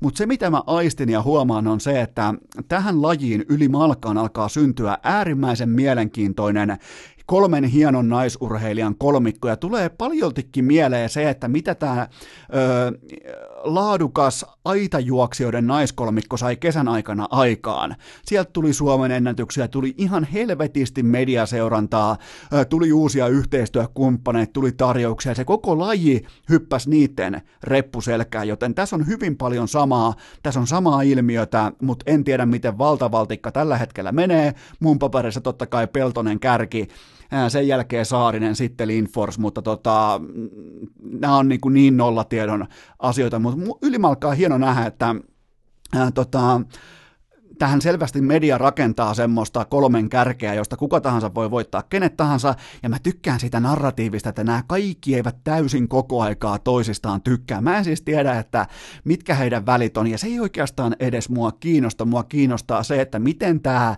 heittomerkeissä vihanpito mulle presentoidaan. Se on kaikki kaikessa, ja se on myös ainoa syy, minkä takia jos mä katson vaikka tota, vaihan sitten vaikka kakkoselle lauantai-iltapäivänä, niin se on se syy. Mä haluan nähdä rivalryjä, mä haluan nähdä vastakkain asetteluita urheilussa. Viimeinen kysymys toiseen erään. Miten isosti Tiger on jälleen back viikonlopun esityksensä jälkeen ja Täytyy sanoa, että mulle siis lähetettiin tuolta Keski-Suomen tienoilta suurin piirtein jostain Subwayn tiskin takaa sellainen Instagramin video, missä Tiger johdattaa lauluporukkaa PGA-tuurin IG-tilillä. Silloin lippis takaperin päässä silleen, että just tästä silmien yläpuolet menee se takaraja. Mulla on vähän sellainen fiilis, että Tiger laulaa ja panee siten, että sillä on lippis just noin tylyssä asennossa takaperin päässään ja tota, Tiger todella isosti back. Ylipäätään pitkään urallaan kapteenina presidenttikapissa 3-0 tällä hetkellä. Ei ole ikinä hävinnyt, jos on ollut kapteenina voittamaton. Ja ylipäätään voidaan varmaan todeta, että Tiger oli koko vuoden 2019 back, ja hyvä niin, mennään kolmanteen erään. Mikäli urheilukästin laatu tahi sisältö ahdistaa sinua, niin muista itkeä siitä pitkin internettiä, sillä kaikkia varmasti kiinnostaa. Pidetään Tigerin kunniaksi lippis takaperin ja sykkeet korkealla jatketaan seuraavalla kysymyksellä. Mikä oli päällimmäinen ajatus, kun näit Aleksi B. vihdoin OGn paidassa? No päällimmäiset tunteet oli rakkaus, usko ja kunnia, kyllä vain myös kunnia voi olla tunne. Ö, turnauksen ensimmäiset peet, mä teen nyt vain pelkästään relevantteja noterauksia. Itse asiassa nyt kun mä tätä teen, tätä segmenttiä, tätä osiota QA-osio, niin kello on 18.26 sunnuntai-iltana, eli tääkin pitää saada pakettiin ennen NFL-sunnuntaita, niin fakta on kuitenkin kuitenkin se, että kohta alkaa OGn peli, ja Inbox-kari tällä hetkellä siis ihan valtoimena, ihan kuulkaa, se on samanlainen, voisi melkein tehdä meemin Inbox-karista, se missä tota, South Parkissa Randy on siellä tota, katsomassa yksin sitä, mitä se on katsomassa, mitä se katsoo tietokoneelta, ja sillä käy sitten tällainen miehinen vahinko siellä, kun hän yksin kuluttaa tätä viihdetuotetta, niin tällä hetkellä Inbox-karin e-heijari ihan täysin valtoimenaan, koska OG Aleksi B:n johdolla ei ole ainoastaan kohtalainen, vaan se on isosti back. Se on yhtä isosti back kuin Tiger Woods. Enää puuttuu, että olisi lippis takaperin ja pano ilme kasvoilla, mutta asiallisia noterauksia ensimmäisestä. No nyt kun alkaa nämä uudet turnaukset, niin mä teen vain tarkimpia analyysejä, mitä tulee CS-maailmaan. Ja mä olin siis aluksi mä olin sokissa. Mä olin sokissa siitä, että pelataan maailman huipulla tai huipun tuntumassa, niin miten ei ole pelaajien avatar-kuvia, profiilikuvia siinä, kun vaihtuu aina, äh, ohjaaja vaihtaa aina sitten se tota, kenen näkövinkkelistä katsellaan pelin tapahtumia. Miten on mahdollista jumalauta, ettei ole pelaajien kuvia? Ja mä, mä, mä hyvä, etten soittanut sinne tota CS-summittiin paikan päälle, että nyt jumalauta kamera laulamaan. Niin mitä tapahtui toisena päivänä välittömästi pelaajien kuvat messiin siihen tota, sekä sivupalkkiin että siihen kukaan tota, näkövinkkelissä.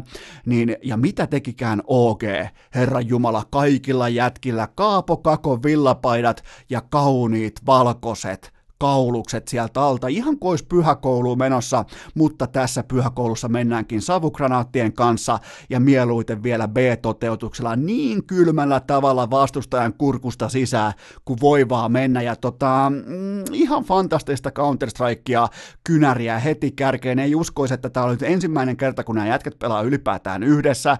Ja Nimittäin yksi toinen organisaatio, CS-joukkue tässä viimeiseen kolmeen, mä en kerro mikä, te saatte arvata, mutta tota, eräs toinen CS-joukkue tässä viimeiseen kolmeen neljän kuukauteen on koko ajan alleviivannut sitä, että kun tulee yksittäinen, yksittäinen pelaajamuutos, niin se prosessi vaatii, se vaatii aikaa, se vaatii toistoja, se vaatii malttia, se vaatii faneilta kärsivällisyyttä, se vaatii tota, tätä ja tota. Samaan aikaan Aleksi P. poimii käytännössä neljä jätkää kadulta messiin ja unohtaa matkalaukutkin saatana Helsinkiin tai johonkin pitkin Eurooppaa.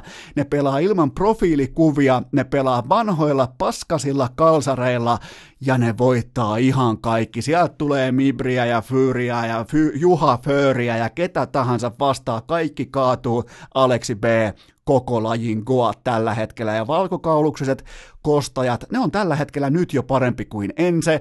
Tämän asian tai väitteen lähtenä toimii minä. Ja tota, äh, ylipäätään toi Aleksi B ja sitten Ai Saatanan ja Kari Mäntyyn, se kol- kombinaatio, se pyhä kolminaisuus, niin siinä toimii kaikki. Aleksi B johtajuus, Ai Saatanan uskomaton toi, mitähän se, mikään se rooli on, se on vaikka toi AK-pelaaminen ja sitten tietenkin Kari Mäntyyn tota, toi dynaaminen avikka, avikka-ampuminen. Se oli muuten Mäntyy, oli todella kova ampuma avikalla koko tämän ö, torstain, perjantai ja lauantai, mitä mä ehdin tähän otantaan ottamaan matseja talteen, mutta niin kuin urheilukästi ennakoi perjantai jaksossa, niin mm, sieltä tullaan, sieltä tullaan. Mä takaan teille, että ennen kuin ollaan, tota, ennen kuin ollaan hiihtolomaviikolla, niin tämä joukkue on maailman top 10. Laittakaa talteen tästä takuu urheilukäst tuottaja Kobe ja tota, mennään seuraavaan kysymykseen. Öö, kysymys muuten meni näin, ja mun piti vähän aikaa niin kuin pureskella, että, miksi, että mitä kieltä nyt puhutaan, mutta tämä liittyy tähän edelliseen aiheeseen, joten tota, tämä kysymys Mulle usein kysymykset nimittäin tulee liittyen niin kuin selkeästi urheilun ja selkeällä suomen kielellä, joten mä nyt äh, käyn lä- sanatarkasti, mä haluan käydä sanatarkasti läpi tämän kysymyksen asettelun. Se meni näin. Lol, mikset mennyt Kirdes CS Twitch Featti, ootko nuubi lol? Ja tota, tämä oli siis kysymys, ja siinä oli siis kysymysmerkki perässä, ja mä vähän aikaa pureskelin sitten, että no mitäs nyt tässä, että no eihän tässä kuulkaa mitään, ja niin siis tämähän siis pitää paikkansa, mun piti vähän aikaa, niin kuin, että mitä nyt haetaan, mutta siis Suomen suosituin, suurin ja asiantuntevin cs ja Kirdets kutsui mua hänen striiminsä vieraaksi, mutta mä hänen on siis miltään osin vielä valmis mihinkään striimiin, puhumattakaan, että siihen tulisi Goat, Aleksi B, mun pitää ensinnäkin kasvattaa tukka, mun pitää kammata se, mun pitää ostaa kaupan kalleimmat CS-hoitoaineet, laittaa se flow kuntoon ennen kuin mä astun edes samaan huoneeseen Aleksi Bn kanssa. Joten tästä suusta mä ilmoitan ja julkaisen oman housuun paskomiseni, ei ollut munaa lähteä Kirdesin äh, tota, CS Twitch-striimiin mukaan. Ja tää on siis tää Kirdesin kanava on se, joka kätisesti keräs kasaan sen ö, 500 000, jolla sitten vapautettiin Aleksi B. Ensen kylmästä tyrmästä. Se summa oli just joko 500 tonnia tai 38 euroa, mutta se mahtuu varmasti siihen väliin. Joten tota, kysymykseen mä en tiedä oikeastaan enää, että mihin mä oon vastannut tai mihin mä en ole vastannut, mutta tota, tota, ja se mikä on ongelma mulla nyt astua ylipäätään Aleksi P:n joukkueeseen edes huumoripeleissä on se, että mä katsoin, nyt kun mä oon täällä vaatekomerossa, mä katson mun ympärilleni, mulla ei ole yhtään asiallista Kaapo Kakkomaista villapaitaa, eikä mulla ole yhtään selkeillä valkoilla, valkoisilla kauluksilla olevaa sellaista pikeä paitaa, josta mä saisin ne koulupoikamaisesti, jopa vähän hankkemaisesti ne kaulukset tähän Kaapo Kakon villapaidan päälle. Joten mulla on montakin ongelmaa, mutta joskus kenties, joskus mä olen sitten valmis, mutta tässä välissä mä voisin joskus kyllä ihan oikeasti järjestää urheilukästin piskuisille CS-faneille ikiomat lanit jossain Helsingissä, siis joku no varmaan sitten sinne Kirdesin, Kirdesin vaatekomeroon pelaamaan, en tiedä, mutta tota, joskus voisin kyllä järjestää jotkut, jotkut tota, CS-lanit, voitaisiin mennä pelaamaan. Ja ehtona nimenomaan se, että ei ole pelannut koskaan ennen, mutta on kiinnostunut CSstä nimenomaan urheilukästi voimin. Se on niinku se, että koskaan ei saa olla itse pelannut, tai mielellään niinku ei ainakaan yli yhteensä yli 10 tuntia, ja sitten se, että tota, mm, pitää olla, niin kuin, että oot kiinnostunut CSstä just siitä syystä, että urheilukästissä on CS-katsaukset erittäin uskottavia ja erittäin suosittuja sekä äärimmäisen kattavasti siteerattuja. Seuraava kysymys. Mitä mieltä olet dopingista huippurheilussa? Pitäisikö se suoraan vain sallia? No en kaikissa lajeissa en sallis, mutta esimerkiksi vaikka pyöräilyssä, niin ihan kaikki pitäisi olla sallittua uraanista alkaen, mutta ainoa ehto on se, että pitää olla puoli tuntia kisan jälkeen vielä elossa. Jos kuolee siinä aikaikkunassa, niin tulee myös hylätyksi. Ja itse asiassa baseball, äh, baseballissa siellä siellä sallittiin jo pilvi, mutta mun mielestä siellä pitää sallia ihan kaikki muu, koska baseballin kultavuodet tuolla 90-luvun lopussa, niin nehän perustu täysin siihen, että ne oli tota, korvakäytäviä myöten täyteen ammuttu jotain niin kuin hevosen takakyykkyhormonia. Ne pelaajat, ne, ne, ne pallot ei pysynyt edes samassa osavaltiossa, kun ne lauko niitä home runeja pitkin sitä pallopuistoa, joten tota, siinä pitäisi sallia ainakin ihan kaikki, mutta ei kaikissa lajeissa. Seuraava kysymys. Miten, tämä tuli muuten sähköpostiin, sekin on urheilujatka, ää, miukumauku gmail.com, niin tota, tämä tuli sähköpostiin, niin tota, ää, miten selittäisit seuraavien lajien syvimmän olemuksen tällaiselle mistään mitään tietämättömälle vain yhteen lauseeseen tiivistettynä. Nämä lajit on e-urheilu, baseball ja amerikkalainen jalkapallo. No tota, e-urheilu, sen mä tiivistän yhteen lauseeseen siten, että avataan tietokone ja istutaan siinä niin kauan, kunnes joku tulee käskemään oikeisiin töihin, tai sitten on toinen vaihtoehto olla jo maailman paras. Joten siitä on kyse, kun pelataan e-urheilua. Baseball. Hevosen takakyykkyhormoneilla läpipumpatut latinot esittävät parhaansa mukaan urheilua 162 kertaa kaudessa ja sitten vielä amerikkalainen jalkapallo. Äh, tämä tiivistelmä menee näin, niin mä vaihdan nyt hetkeksi kieltä. Seven hours of commercial free football, eli siitä on kyse NFLssä. Seuraava kysymys samalta kysyjältä mikä ero on pelillisesti AHL, KHL ja NHL-sarjoilla, ja tämäkin tiivistettynä yhteen lauseeseen kiitos. No, organisaatiopoliittisesti AHL sutii siivoojat, KHL sutii aluejohdon assistentit ja NHL operoivatkin sitten toimitusjohtajat. Eli jos katsot vaikka teidän firmaa, niin se menee se nokkimajärjestys suurin piirtein noin. Seuraava kysymys. Käytiin kova väittely siitä, että voiko Leftin jätkä ostaa ulkojääpaidaksi raitin pelaajan paidan. Mitä mieltä olet? No, tämähän on ihan täyttä savage-ajattelua, että lähtisit sutimaan. Ja mua oikeastaan hirvittää, koska mullahan on siis mun papereissa kaikkien aikojen paras jääkiekkoilija on Mario Lemieux. Ja mulla on hänen paitansa, mutta tota, nyt se on tuossa seinä. Mä just nyt katson sitä paitaa, se on tuossa mun oikean käden puolella. Ja tota, mä en voi enää laittaa sitä ulkojäille, koska jotenkin niin kuin, että raitin pelaajana painat tuolla pitkin Brakun jäitä. Tota, no onneksi tulee ilmastonmuutos eikä ole jäitä enää kohta olemassakaan, ei tarvitse puida tällaisia kysymyksiä. Seuraava kysymys. Nyt tarvitsee Eno Eskon apua. Oltiin tyttöystävän kanssa lounaalla ja siellä sai napata jälkiruuaksi lätkäliikakarkkeja. Tyttöystävä otti pelkästään Jypin lokolla varustettuja karkkeja, mikä neuvoksi. No tota, keskiajan noitatesti ei ole tähän yhteyteen sopiva lainkaan, en suosittele ollenkaan. Se on siis sellainen, missä keskiajalla tarkastettiin, onko nainen noita siten, että tota, sidottiin kädet ja jalat yhteen ja heitettiin veteen. Jos uppoaa, niin ei ole noita, jos jää kellumaan, on noita, ja sitten odotetaan, että se kuivaa niin kauan, että se voi polttaa roviolla. Miettikää, mitkä nallekarkit sulla on. Se on käytännössä sama kuin saisit sopimuksen äh, Detroit Red Wingsiin, kun, kun se joudut noita testiin keskiajalla. Mutta tota, mä suosittelen tähän ihan normaalia, normaalia tota, aivotärähdyskontrollia ja sitten sellaista 2-3 yöherätystä seuraavan viiden päivän ajan, niin silloin se selviää se, että minkä takia on otettu Jypin lokolla varustettuja karkkeja. Seuraava kysymys. Pelataan kaljalätkää ja vaihettiin kesken kauden maalin edushuudoksi eiköhän mennä. Ja ollaan sen jälkeen viiden matsin voittoputkessa, voiko tämä olla sattumaa?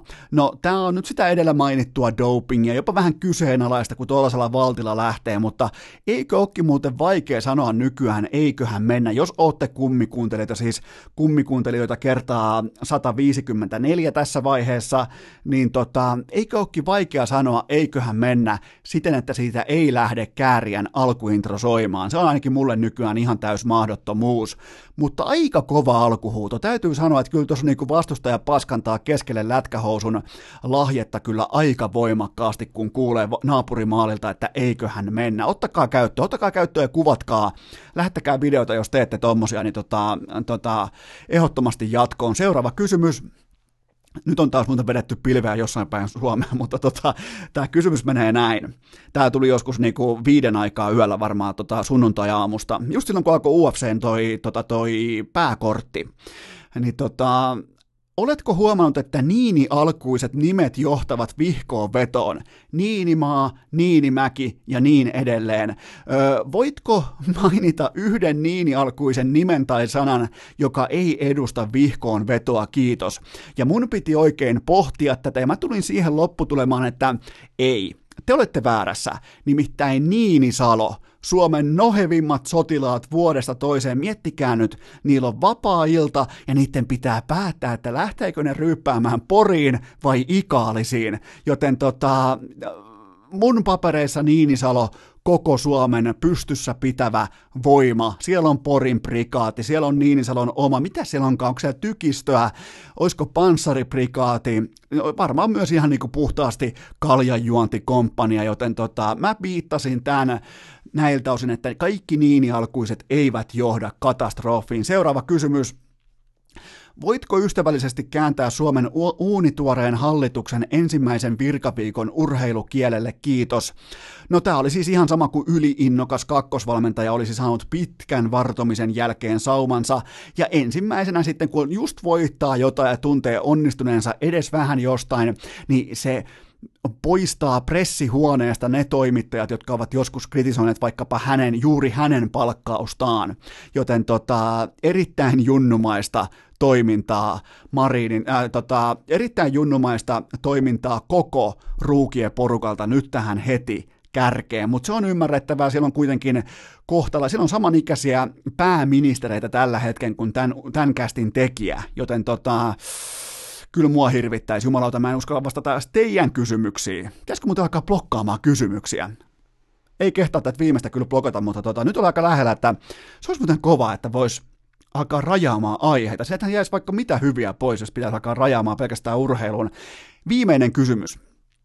Tehtiin kaverin kanssa jo etukäteen joulutauolle suunnitelma, miten selvitään ilman urheilukästiä. Ajateltiin ryypätä kaikki välipäivät. Suositteletko tätä vaihtoehtoa? Ei, en suosittele, ja ei myöskään tätä ei lähettänyt koikuja kuntsi Porista, vaikka voisi kuvitella. Ja näittekö muuten IFK meni tämän uhoamisen jälkeen tuokaa Puljärvi, tuokaa Jokinen. Ne meni Poriin, ne sai yhteensä nolla maalia, niin tota, Koiku laittoi meidän kaverit chattiin kyllä vaimaan Koikun kanssa samassa chatissa, koska hän on aikoinaan joskus vuosia vuosia sitten voittanut tota, vedonlyöntiaiheisen kisamatkan meikäläisen kautta, niin tota, meistä on tullut sen jälkeen Koikun kanssa ihan kavereita, niin tota, Koiku ilmoitti, että tota, tuokaa Koiku, tuokaa kuntsia, IFK eteen maaliakaan, mutta se mitä te teette nyt te seuraavat kaksi viikkoa, kun perjantaina loppuu urheilukästin tämä vuosi, niin tota, laajennatte podcast-pelikenttäänne ja palaatte sitten tuoreena takaisin Askiin ensimmäinen, korjaan kolmas ensimmäistä 2020, joten tota, siinä oli tämän viikon maanantain ja tämän vuoden viimeinen QA-osio. Vaivattomin tapa urheilukästin kuunteluun. Tilaa se joko Spotifysta tai iTunesista, niin saat aina uuden jakson uunituoreena puhelimeesi.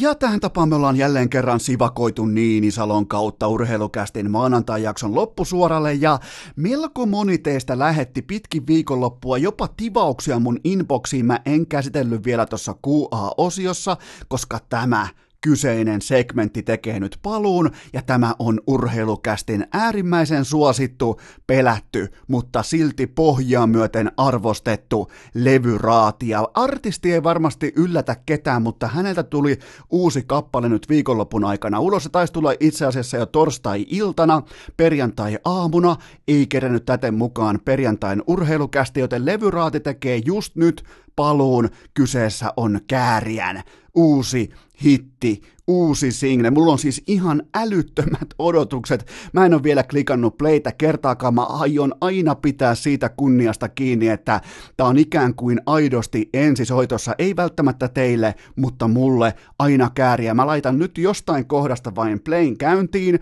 ja kuunnellaan vähän, että mitä kääriä on laittanut trackille tällä kertaa, ja sen jälkeen käydään kappale läpi ja annetaan asteikolla tota, nollasta viiteen annetaan klassinen arvosana. Osa teistä varmaan tietää, mikä on tällä hetkellä kääriän ö, tilastopoliittinen historia urheilukästi levyraadeissa, mutta ei anneta, ei anneta menneisyyden häiritä. Mulla on erittäin positiivinen vipa tästä kappaleesta.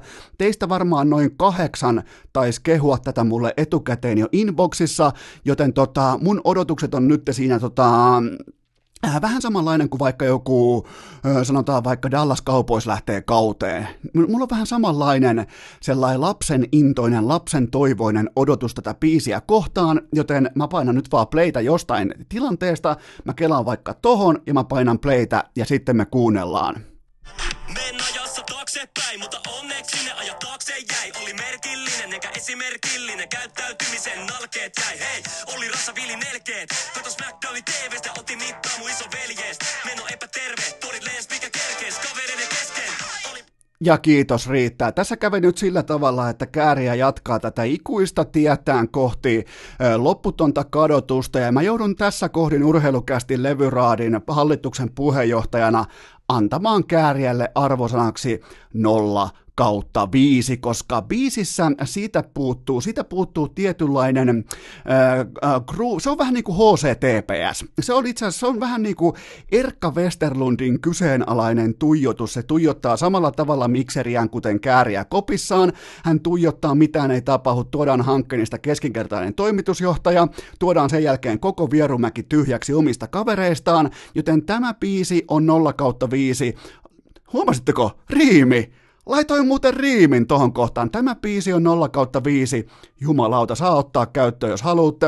Mutta joka tapauksessa levyraati on tehnyt virallisesti paluu. Löydätte ton biisin. Jos haluatte tehdä tota, omia arvioitanne, jotka ovat tämän jälkeen ihan täysin epärelevantteja, niin menkää Spotifyhin, kirjoittakaa siihen kääriä, niin se on se ensimmäinen biisi, mitä Spotify teille tarjoaa, ja muistakaa suositella kääriä, jos tykkäätte sitä biisistä, olette niin sekaisin tai ryypännyt koko joulun välipäivät, niin tota, jos olette niin sekaisin, että tykkäätte biisistä, annatte vaikka ihan poikkeuksellisesti 1 kautta 5, niin tehkää sellainen homma, että suositelkaa kääriä yhdelle kaverille, mutta ei missään nimessä kahdelle, koska kaikki tietää, että kyseessä on pyramidi, musiikki, huijaus. Joten tota, ja tämä sama pätee myös urheilukästi, jos olette tykännyt pitkin syyskautta, niin suositelkaa yhdelle kaverille, mutta levyraati on tehnyt isosti paluun, se on isosti back, Kääriän uusi sinkku, Mick Mac 0 kautta 5, ja me tehdään sellainen homma, että keskiviikkona jatkuu.